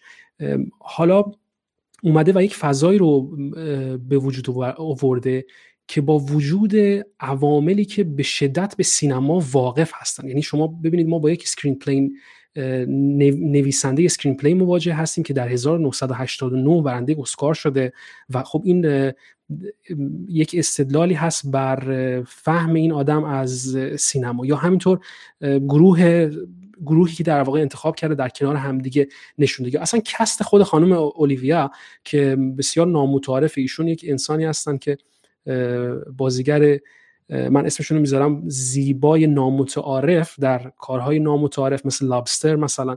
و حضور خود این آدم دلیل بر تلاش و یا احتمام در واقع خود کارگردان برای خلق این فضا می‌کنه. چیزی که من رو آزرده خاطر می‌کنه در روند ساختن این فیلم نبود تلاشی هست که من به عنوان یک جوان عاشق سینما و کسی که تلاش می‌کنه در مسیر فیلمسازی و کار فیلمسازی این نبود تلاش رو من از طرف از ساید آقای آنتونی هاپکینز می‌تونم لمس بکنم که ایشون البته این جمله جمله خودشون هست. من جمله نیست که از خودم بگم این رو. ایشون خودشون حتی اشاره می‌کنن که مثلا زمانی که فیلمسازی این کار داشته انجام می‌شده ایشون فقط میان سر صحنه و خب مثلا قهوه می‌خورن و چهار تا لاین رو یاد می‌گیرن و شروع می‌کنن به کار کردن. که البته ما نمی‌تونیم کتمان بکنیم که ایشون بازیگر بسیار توانمندیه بازیگریه که اصطلاحا اجازه بدین که از این اصطلاح استفاده کنم برای ایشون که ایشون شبیه سنتور میمونه. یعنی اینکه اگر که کلاق هم روی سنتور را بره صدای زیبا میده انتونی هاپکینز رو شما توی یک اتاق چهار در چهار سفید هم که بذاری مطمئن باشید که در یکی از نامینیشن ها قرار می‌گیرین. اما شاید در واقع اون سطحی از عمقی که توقع توقع من به شخص هست از انتونی همکینز در این فیلم برآورده نمیشه و من با نمونه یک فیلم در واقع با یک فیلمی که یک ساختار یک ساختار شکنی خاصی رو داره به وجود میاره خیلی مواجه نیستم متاسفانه.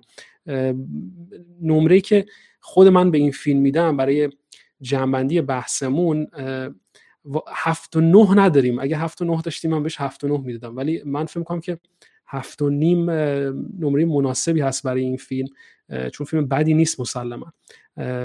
و تلاش خوبی هم هست از طرف این کارگردانی که حالا تازه وارد دنیای سینما شده. اما مسلما جز ده فیلم برتر زندگی من حداقل قرار نمی‌گیره و امیدوار هستم که حالا توی فستیوال که حضور داره حداقل تا جایی که میشه حرف ما دوتا در نیاد. با اینکه حالا به حال داوران فستیوال ها متفاوت هستن و نظر خودشون رو دارن و همطور که اشاره کردم این خودش دلیل بر زیبایی سینما است. و عزیز برای جنبندی بحثمون اگر که لطف کنی و کلام آخر رو از تو داشته باشیم و بعدم هومن جان اگر که نظری داشتن بسیار خوشحال میشیم.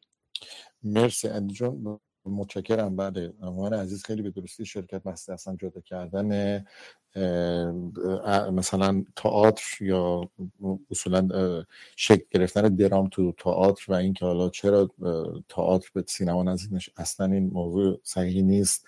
اصلا پای و اساس سینما از تئاتر میاد. درسته که دوتا مدیوم متفاوت هست ولی از نظر روایی ما بسیار بسیار وامدار هستیم چه در زمینه حالا عناصر سبکی باز تو میزانسن ما کارگردانی رو به کارش ارج می نهیم یا بیشتر تحویل می‌گیریم یا بیشتر قبول داریم که میزانسن بدونه. حالا توی سینما شناخت لنز هست قاب هست نور هست به هر حال و مسائل دیگه. اما واقعا نمی‌تونیم اینو کتمان بکنیم که ما به شخصه اگر یک سکانسی رو ببینیم که توش میزانسن بیشتری وجود داشته باشه قطعا سرگرم میشیم. من الان فقط می‌خوام یه موضوع رو اشاره بکنم. ببین فیلم فیلم شریفی اساسا فیلم ادعایی نداره. فیلم اصلا از اون فیلمایی نیستش که بخوایم با بلاک باستر مقایسش بکنیم. مثلا بگیم چنین است و چنان است. اساسا از ابتدا همچین ادعایی نداره. ولی ببین شما نگاه ها به خاطر چی میچرخه سمت این فیلم؟ هم اولویا کلمن هست آنتونی هاپکینز هست. اینا که میان در واقع فیلم توی این کار درسته شما حرفتون رو من متوجه میشم. بازیگر از کل از کل فیلم بزرگتره قبول. بودجه اصلی فیلم هم رفته سمت بازیگر. شما 20 میلیون دلاری که میگید در نهایت مال بازیگراست. اساسا این فیلم در low budget ساخته شده. شما نگاه بکنید سه تا چهار تا پنج تا production بین چند تا شرکت و تلویزیون اروپایی با هم بوده این فیلم در اومده. و بحث اینه که برای کارگردان فیلم اولی کارگردن کار کردن با ببخشید هنر پیشی مثل آنتونی هاپکینز یا اولیویا کولمن اصلا اساسا یک چالشه. شما خود کارگردانی می‌دونی فیلمسازی می‌فهمی. توی همچین کاری که آنتونی هاپکینز بخواد بیاد اصولا شما باید ببینی کار تسلط کارگردان بیشتر تو اون فیلم وجود داره یا تسلط هنرپیشه هنرپیشه آیا خودشو تحمیل می‌کنه کار؟ نه. من از این جهت از این کار خوشم میاد. یک بلنس و تعادلی یک هماهنگی یک انسجامی بین آنچه که فیلمساز فیلم اولی به قول شما می‌خواسته توی فیلم اولش بهش برسه رسیده. فیلم در اومده. خب؟ فیلم در اومده. فیلم شما رو در نهایت در انتها به یک تأثیری میرسونه. قضاوت ببین مجید اومد و رفت. من خیلی علی جون سریع تون در از یک دقیقه دو دقیقه دیگه فقط همینجوری تیتروار از روی هر چی که می‌خواستم بگم رد شم. بحث بحث نگاه انسانگرایانه که این فیلم داره به افراد سالخورده ای که تو شرایط جسمی خوب هستند. یعنی کلیت حرفی که این فیلم می‌خواسته بزنه اینه. میگه شما بلا فاصله نمونهش هم برای چه نمونهش تو سطح. یعنی شما تو بازی آنتونی هاپکینز اینجا می‌بینید چرا این بازیگر میاد تو این فیلم قبول می‌کنه؟ چرا مثلا یه دونه فرد مایکل یا اصلا یه پیرمرد دیگه ای نمیاد این فیلم. چون مورگان فریمن نمی‌تونه بیاد تو این فیلم بازی. علت داره. شما body language ی که توی من برای چی اشاره می‌کنم اون سکانس آخر؟ من میگم شما دو تا فرد رو دو تا آنتونی هاپکینزی که اول فیلم می‌بینی رو به لحاظ بازی به لحاظ میزانسن به غیر از عناصری که دیگه تو تصویر هست اونا رو بذار کنار خیلی هست. از دکور عوض میشه همه چه ولی از نظر گیریم چهره پردازی همه اینها در نهایت همون آنتونی هاپکینزه. ولی شما یک فردی رو در انتهای فیلم می‌بینی که شدیدا برای این احساس ترحم می‌کنی و احساس می‌کنی چقدر این نابود شد و چجوری از بین رفت. در نهایت این منظور این فیلم این بوده که ما چه قضاوتی داریم به عنوان فرزندان یا کسانی که فقط پدر مادره رو می‌بینن که سال خورده هستن. سالمن از نظر فیزیکی از نظر جسمانی اما دچار آلزایمر میشن زوال عقل پیدا می‌کنن و اینا دیگه کلا از گردونه حیات خارج میشن. این بحثه این که فیلم واسه چیکار بکنه؟ حالا در نهایت برسیم به بحث امتیاز دادن. شما از امتیاز پرسیدی من نگفتم. من نهایت امتیازی که بخوام به این فیلم بدم همون هفت تا هفت و نیمه یعنی بیشتر بهش نمیدم. علت داره. من به اون چیزی که از این فیلم لذت بخش بوده برای من سوار شدن موزیک و اون عناصر دراماتیکی که خود موزیک اضافه کرده خود فیلم برداری اضافه کرده تدوین اضافه کرده. لودویکو ایناودی موزیسیانیه که شما توی دکتر ژیواگو سریالش می‌بینی کار می‌کنه. برای فیلم اولی مثل که شما بری هانسیمر بیاد برای من کار کنه مثلا. این خب خیلی عجیبه دیگه. یا مثلا شما فرض بکن میاد اون ارکستر ارکستری که نوشته برای این, این لودویکو برای این ارکستر نوشته ساخته شده. اساسا وارد این مقوله نشیم چون خیلی طولانی میشه. من کلا به این فیلم به لحاظ فیلم اولی بودنش و بازی آنتونی هاپکینز و بازی اولیوی کلمن همشون تو این نقش خوب قرار گرفتن. حرکت های دوربین خوبه قاب بندی خوبه خوب color grading شده خوب تدوین خیلی خوب و روونی داره. ما اون با اینکه این لایه لایه هستش و ما رو دائم می‌خواد تعلیق بده من می‌تونم باش همراهی کنم. ببخشید. مرسی وحید جان از نظرت. بسیارم زیبا. صد درصد این فیلم فیلم شریفی است و به قول تو در اومده. منم با نظر تو موافق هستم. خیلی دلم می‌خواست که وقت داشتیم و در رابطه با بحث تصویربرداری فیلم هم بیشتر گپ می‌زدیم با هم دیگه. به, به لازم اینکه خب اول که تصویربرداریش بسیار سلیقه من هست و من بسیار این فرم تصویربرداری میپسندم. فکر می‌کنم که still life هایی که این فیلم داره نشون میده و با اون قاب بندی های بسیار خطکشی شده دانمارکی اینا رو داره به ما نشون میده. بسیار درسته بجاست. می‌دونی؟ و من این رو بسیار پسندیدم.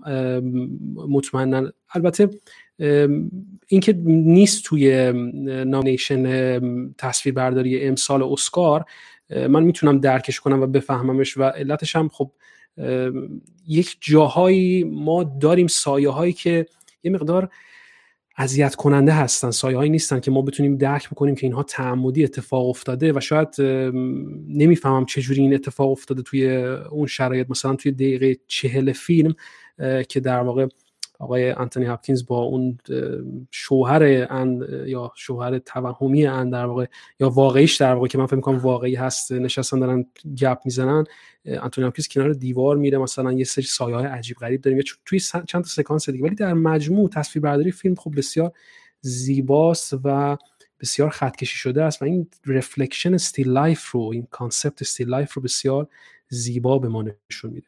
هومن عزیز اگر که صحبتی در انتهای بحث داری و جمع بندی داریم ما میشنویم و بعدم بریم برای خدافزی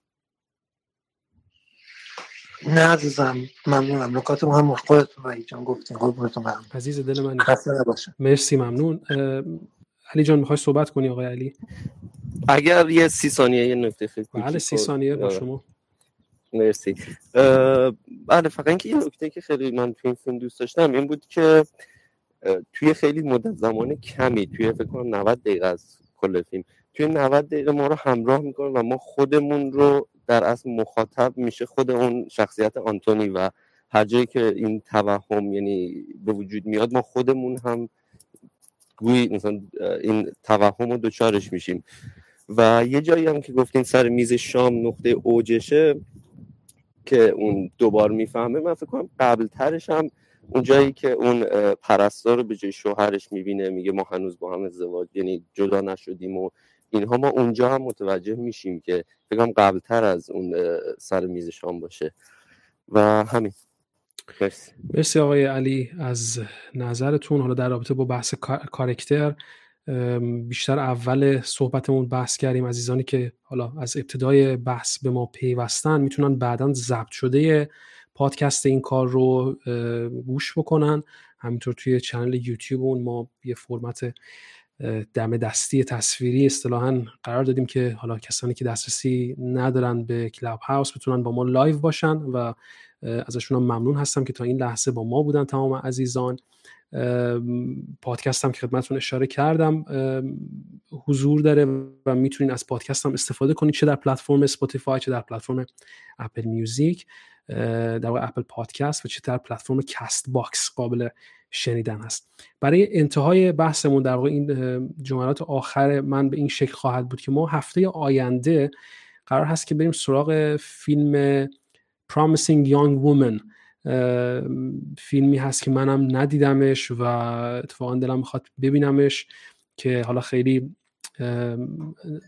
فیلم هایی که انتخابم می‌کنیم خیلی مردونه نباشه اصطلاحا یه مقدار بریم سراغ فیلم هایی که مقدار فضای فمنتری دارن یا حداقل کاورشون اینجوری داره نشون میده که فضای فمنتری دارن.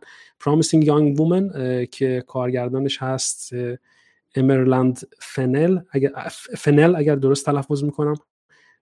و این فیلم هم جزء فیلم هایی است که امسال جزء فیلم های جشنواره فیلم اسکار هستش و می‌تونیم مطمئنا راجبش بحث بکنیم با توجه به اینکه فیلم کنم فرش باشه برای خود من و نمی‌دونم وحید جانم اگه دیده باشدش که خب می‌تونیم حتما راجبش بحث بکنیم. ما هفته دیگه جونم وحید جان نه علی جون من فیلم ندیدم. اساسا خیلی خوبه که حالا به حال اینم یک نوع نگرشی که ما فیلم های مثلا امسال اسکار رو داریم در نهایت تحلیل می‌کنیم. اگر واقعا این شکلی کتگوریزه شده یا به اصطلاح کانالیزه کار بکنیم بد نیست. ولی خب علاقه من بودم که حالا توی فرصت مناسب برای اینکه بچه هایی که به حال با سینما می‌خوام بیشتر ارتباط برقرار بکنم یا به اصطلاح این سینما رو یاد بگیرن. دوست داشتن پرسیدن گفتن چجوری فیلم ببینیم این سوالی هم بود.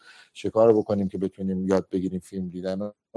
ما باید بیایم همون کاری که خودمون کردیم. ما, ما هم اینجوری یاد گرفتیم دیگه. بیایم از سبک و سبکای سینما صحبت بکنیم از مدل های مختلف فیلم سازی صحبت بکنیم و از هر مدل یکی دو تا فیلم ببینیم و بیایم در موردش حرف بزنیم. حالا بعد از این سلسله برنامه هایی که در رابطه مثلا فیلم های اسکار هست می‌تونیم اون برنامه رو بذاریم. اینا پیشنهاد حتما حتما. ما حتما حتما می‌تونیم در رابطه همون بحث فرم محتوا که اشاره شد یا اینکه در واقع چطور فیلم رو بهتر درک بکنیم حتما بیایم و جلسه بذاریم. پیشنهاد من این هست که ما بیایم و همون روال در واقع برنامه سینما تکنولوژی رو که به صورت ضبط شده قبلا انجام می‌شد و به صورت پادکست بعدا ارائه می‌شد ما اون برنامه هایی که به این شکل تخصصی تر هستن رو بیاریم به اون شکل انجام بدیم. و حالا عزیزانی مثل خودت اگر مهمون دیگه ای داشتیم که با کمال میل می‌تونه حضور داشته باشه در کنارمون. و تا اونجا که میشه فعلا روی بررسی موردی و تحلیلی فیلم های موردی اینجوری جلو بریم. فعلا اگر که موافق باشی و جان توی کلاب هاوس تا ببینیم که فعلا چه اتفاقی میفته در صورت سپاس از تمام عزیزان. مرسی از یوتیوب. دو ساعت و سی یک دقیقه نشستن دارن گوش می‌کنن به شما و من رو همینجوری دارن نگاه می‌کنن. کلی کامنت های مثبت اومده و تشکر کردن از تمام عزیزان از وحید عزیز از هومن عزیز تک تک عزیزانی که با ما بودن تا این لحظه. سپاس از تمام عزیزانی که اینجا توی کلاب هاوس با ما بودن. هفته آینده Promising Young Woman. شاد با Promising Young Woman. شاد باشید و شب بر همه شما خوش.